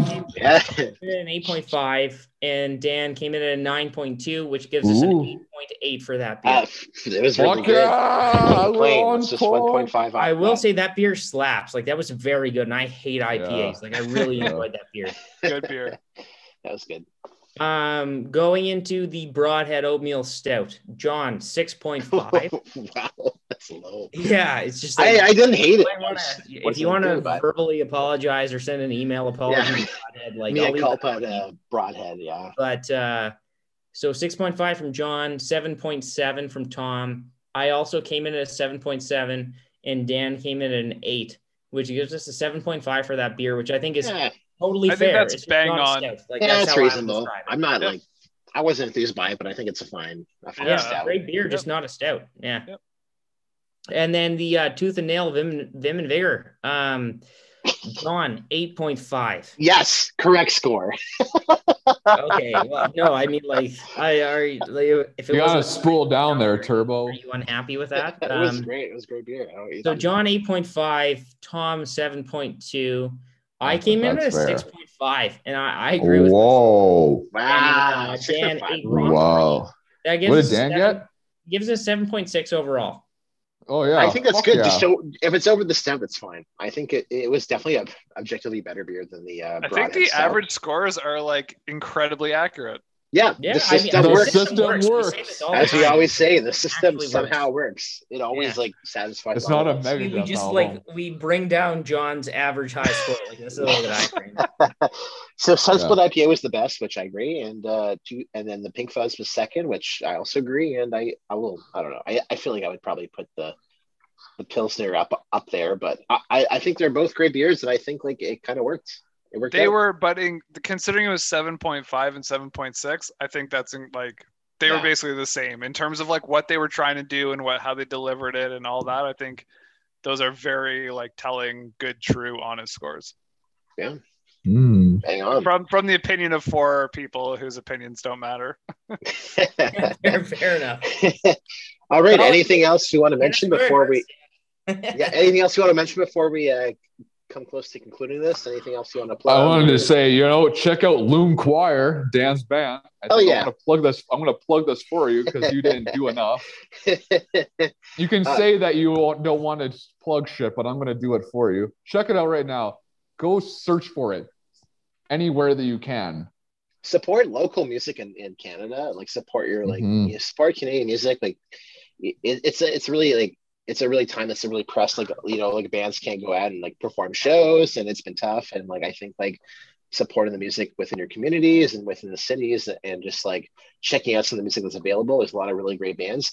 I, I love Loon Choir. I like Dan's band. I mean I, I don't mean that even like biasly. Like I've I objectively like your music, but like I've also been turned on to a lot of other like bands and, and music within the city. And there's a lot of great music here in Ottawa and, and my co-hosts in Calgary and Edmonton. There's definitely great music within their cities too. So Oh man, I can't wait for you to that's come. Yeah, that's a great point too, John. It's just like every so like Dan Mangan, who's like a Canadian kind of like folk legend, well not legend because he's you know he's still alive and still doing music, uh, but a great musician, great independent artist. He he has like a platform called Side Door. They do like uh, they do uh, house concerts, live virtual stuff. So like you can any city you're in or town you're in you can find local music. If you can't like i know in ottawa there's a lot of musicians doing like local streams just from their own house and stuff like that. But there's also this like other side door platform that uh, that isn't kind of encouraging and supporting these like virtual shows. So like until we can actually meet in person and have shows in person please please please try to you know just find local talent find people across canada us honestly it doesn't matter just support that like art scene any way you can uh, sorry I'm just gonna say like thank you so much to you guys john alex tom for for having me on this was, Anytime, like, bro. the most fun i've ever had super fun, drinking man. Four random up random different beers There's tons of stuff in Ottawa. We want to explore it more. Like, hopefully, not over Yeah. Zoom. Hopefully, one day we can all just go out for a beer and like Oh, actually yeah. in person. And, One uh, day. One we can day. talk about how John just overly loves tooth and nail, and uh, that'll I- be Hey, we're just gonna go to the Uh, brewery yeah, and start. and I love Dominion off. City. much, That's Dan. okay. Really appreciate it. Um, hope you're on again soon. Happy Yeah. birthday to Tom. Yeah, Um, happy birthday, Tom. too. Happy Uh, birthday, Tom. Yeah. Happy birthday. And uh, yeah, we've got a bunch of interesting episodes coming right up. Like uh, I know we've circulated some beers, and uh, we have some nice stuff in the lineup: Vancouver, Halifax, all that. So uh, Have it we should be planned the next episode yet? Do have we done that? I don't think so. But there is adequate beers. We just haven't determined what the episode is. All right. Um, yeah, this is great. I'm so glad that we are all here to do the beers. Uh, Shout out to Ottawa. It's where I live. It's my city, and I, I'm looking forward to uh, doing some more beers here within the city. I don't know if we'll do like a city spotlight part two. If we'll do like a Ottawa Oh, yeah. or something. We'll we'll do something, and Daniel, you're welcome to be back on. And I know we have an episode coming up with uh, Nick soon. That's gonna be great. I think he's gonna have a good time on the pod, and uh, it'll be a good time. And uh, anything else you guys want to mention before we uh, conclude? nope. Just uh, like, subscribe, fucking review this shit. Yes. I'm gonna say it again. Just put something. Be like, hey, I like the podcast. Hey, I like the beer. I don't give a fuck what you put. Just review it. These guys are a bunch of dummies. Yeah, and Yeah. honestly, we always say know your limit. Again, we don't condone Yeah, drinking and driving. limit. Do not operate heavy machinery. Do not drive as snowmobiles. Yeah. Um, again, we're experienced. We're experienced beersmen. We've consumed a lot of beers over the years, and we we know our limits. We know when we've had too much. We know when we've can still consume a little bit more. And I think some people kind of come into that traumatically, really they don't know, and they kind of have too much. So it's really important to just know where your baseline is, and, and it's not. It doesn't make you less of a man. It doesn't make you less of a person. If you want to have less, or if you want to share, again, if you want to share with friends, this is like a social podcast. We we drink amongst friends. If you want to like split a beer with your friends or your partner and consume one, more the merrier. Also, there's now a lot of like cool, uh, not a lot, but there's quite a few like craft breweries that are spawning up uh, non-alcoholic beers. Yeah, Oh. I And saw we a usually- non-alcoholic sour this week. I'm Yeah, if you What? want like a West Coast IPA but non-alcoholic, there are like breweries that are making that stuff now. and Nice. yeah, and shout out to episode. Uh, what was it? Episode uh, blah, blah, blah, eighteen. The the second second previous one. We did a whole non alc episode.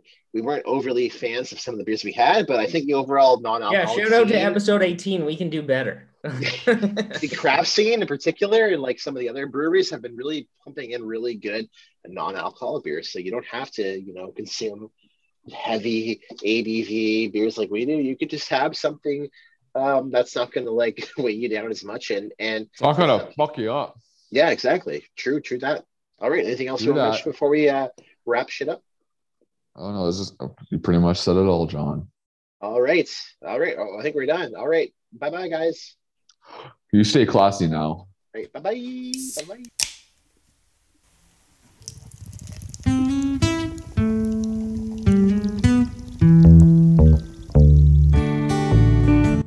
Thanks for listening to our episode of Domestic Pints Only. Um, our intro and outro song is by Daisy May. The song is titled Drink Beer Till the Day That I Die. You can find them at www.daisymay.com. Our artwork is by Natalie Rivet. Um, you can find her artwork on Instagram at Natalie Rivet Artist or on our website www.natalieRive.com. NatalieRivet.com. That's R I D E T. And you can also find us on social media. Uh, our, our Twitter account is at Domestic Pints, and our Instagram and TikTok is at Domestic Pints Only. And of course, our email is domesticpintsonly at gmail.com. Thanks so much for listening. We'll see you next week. Hiding Seltzer.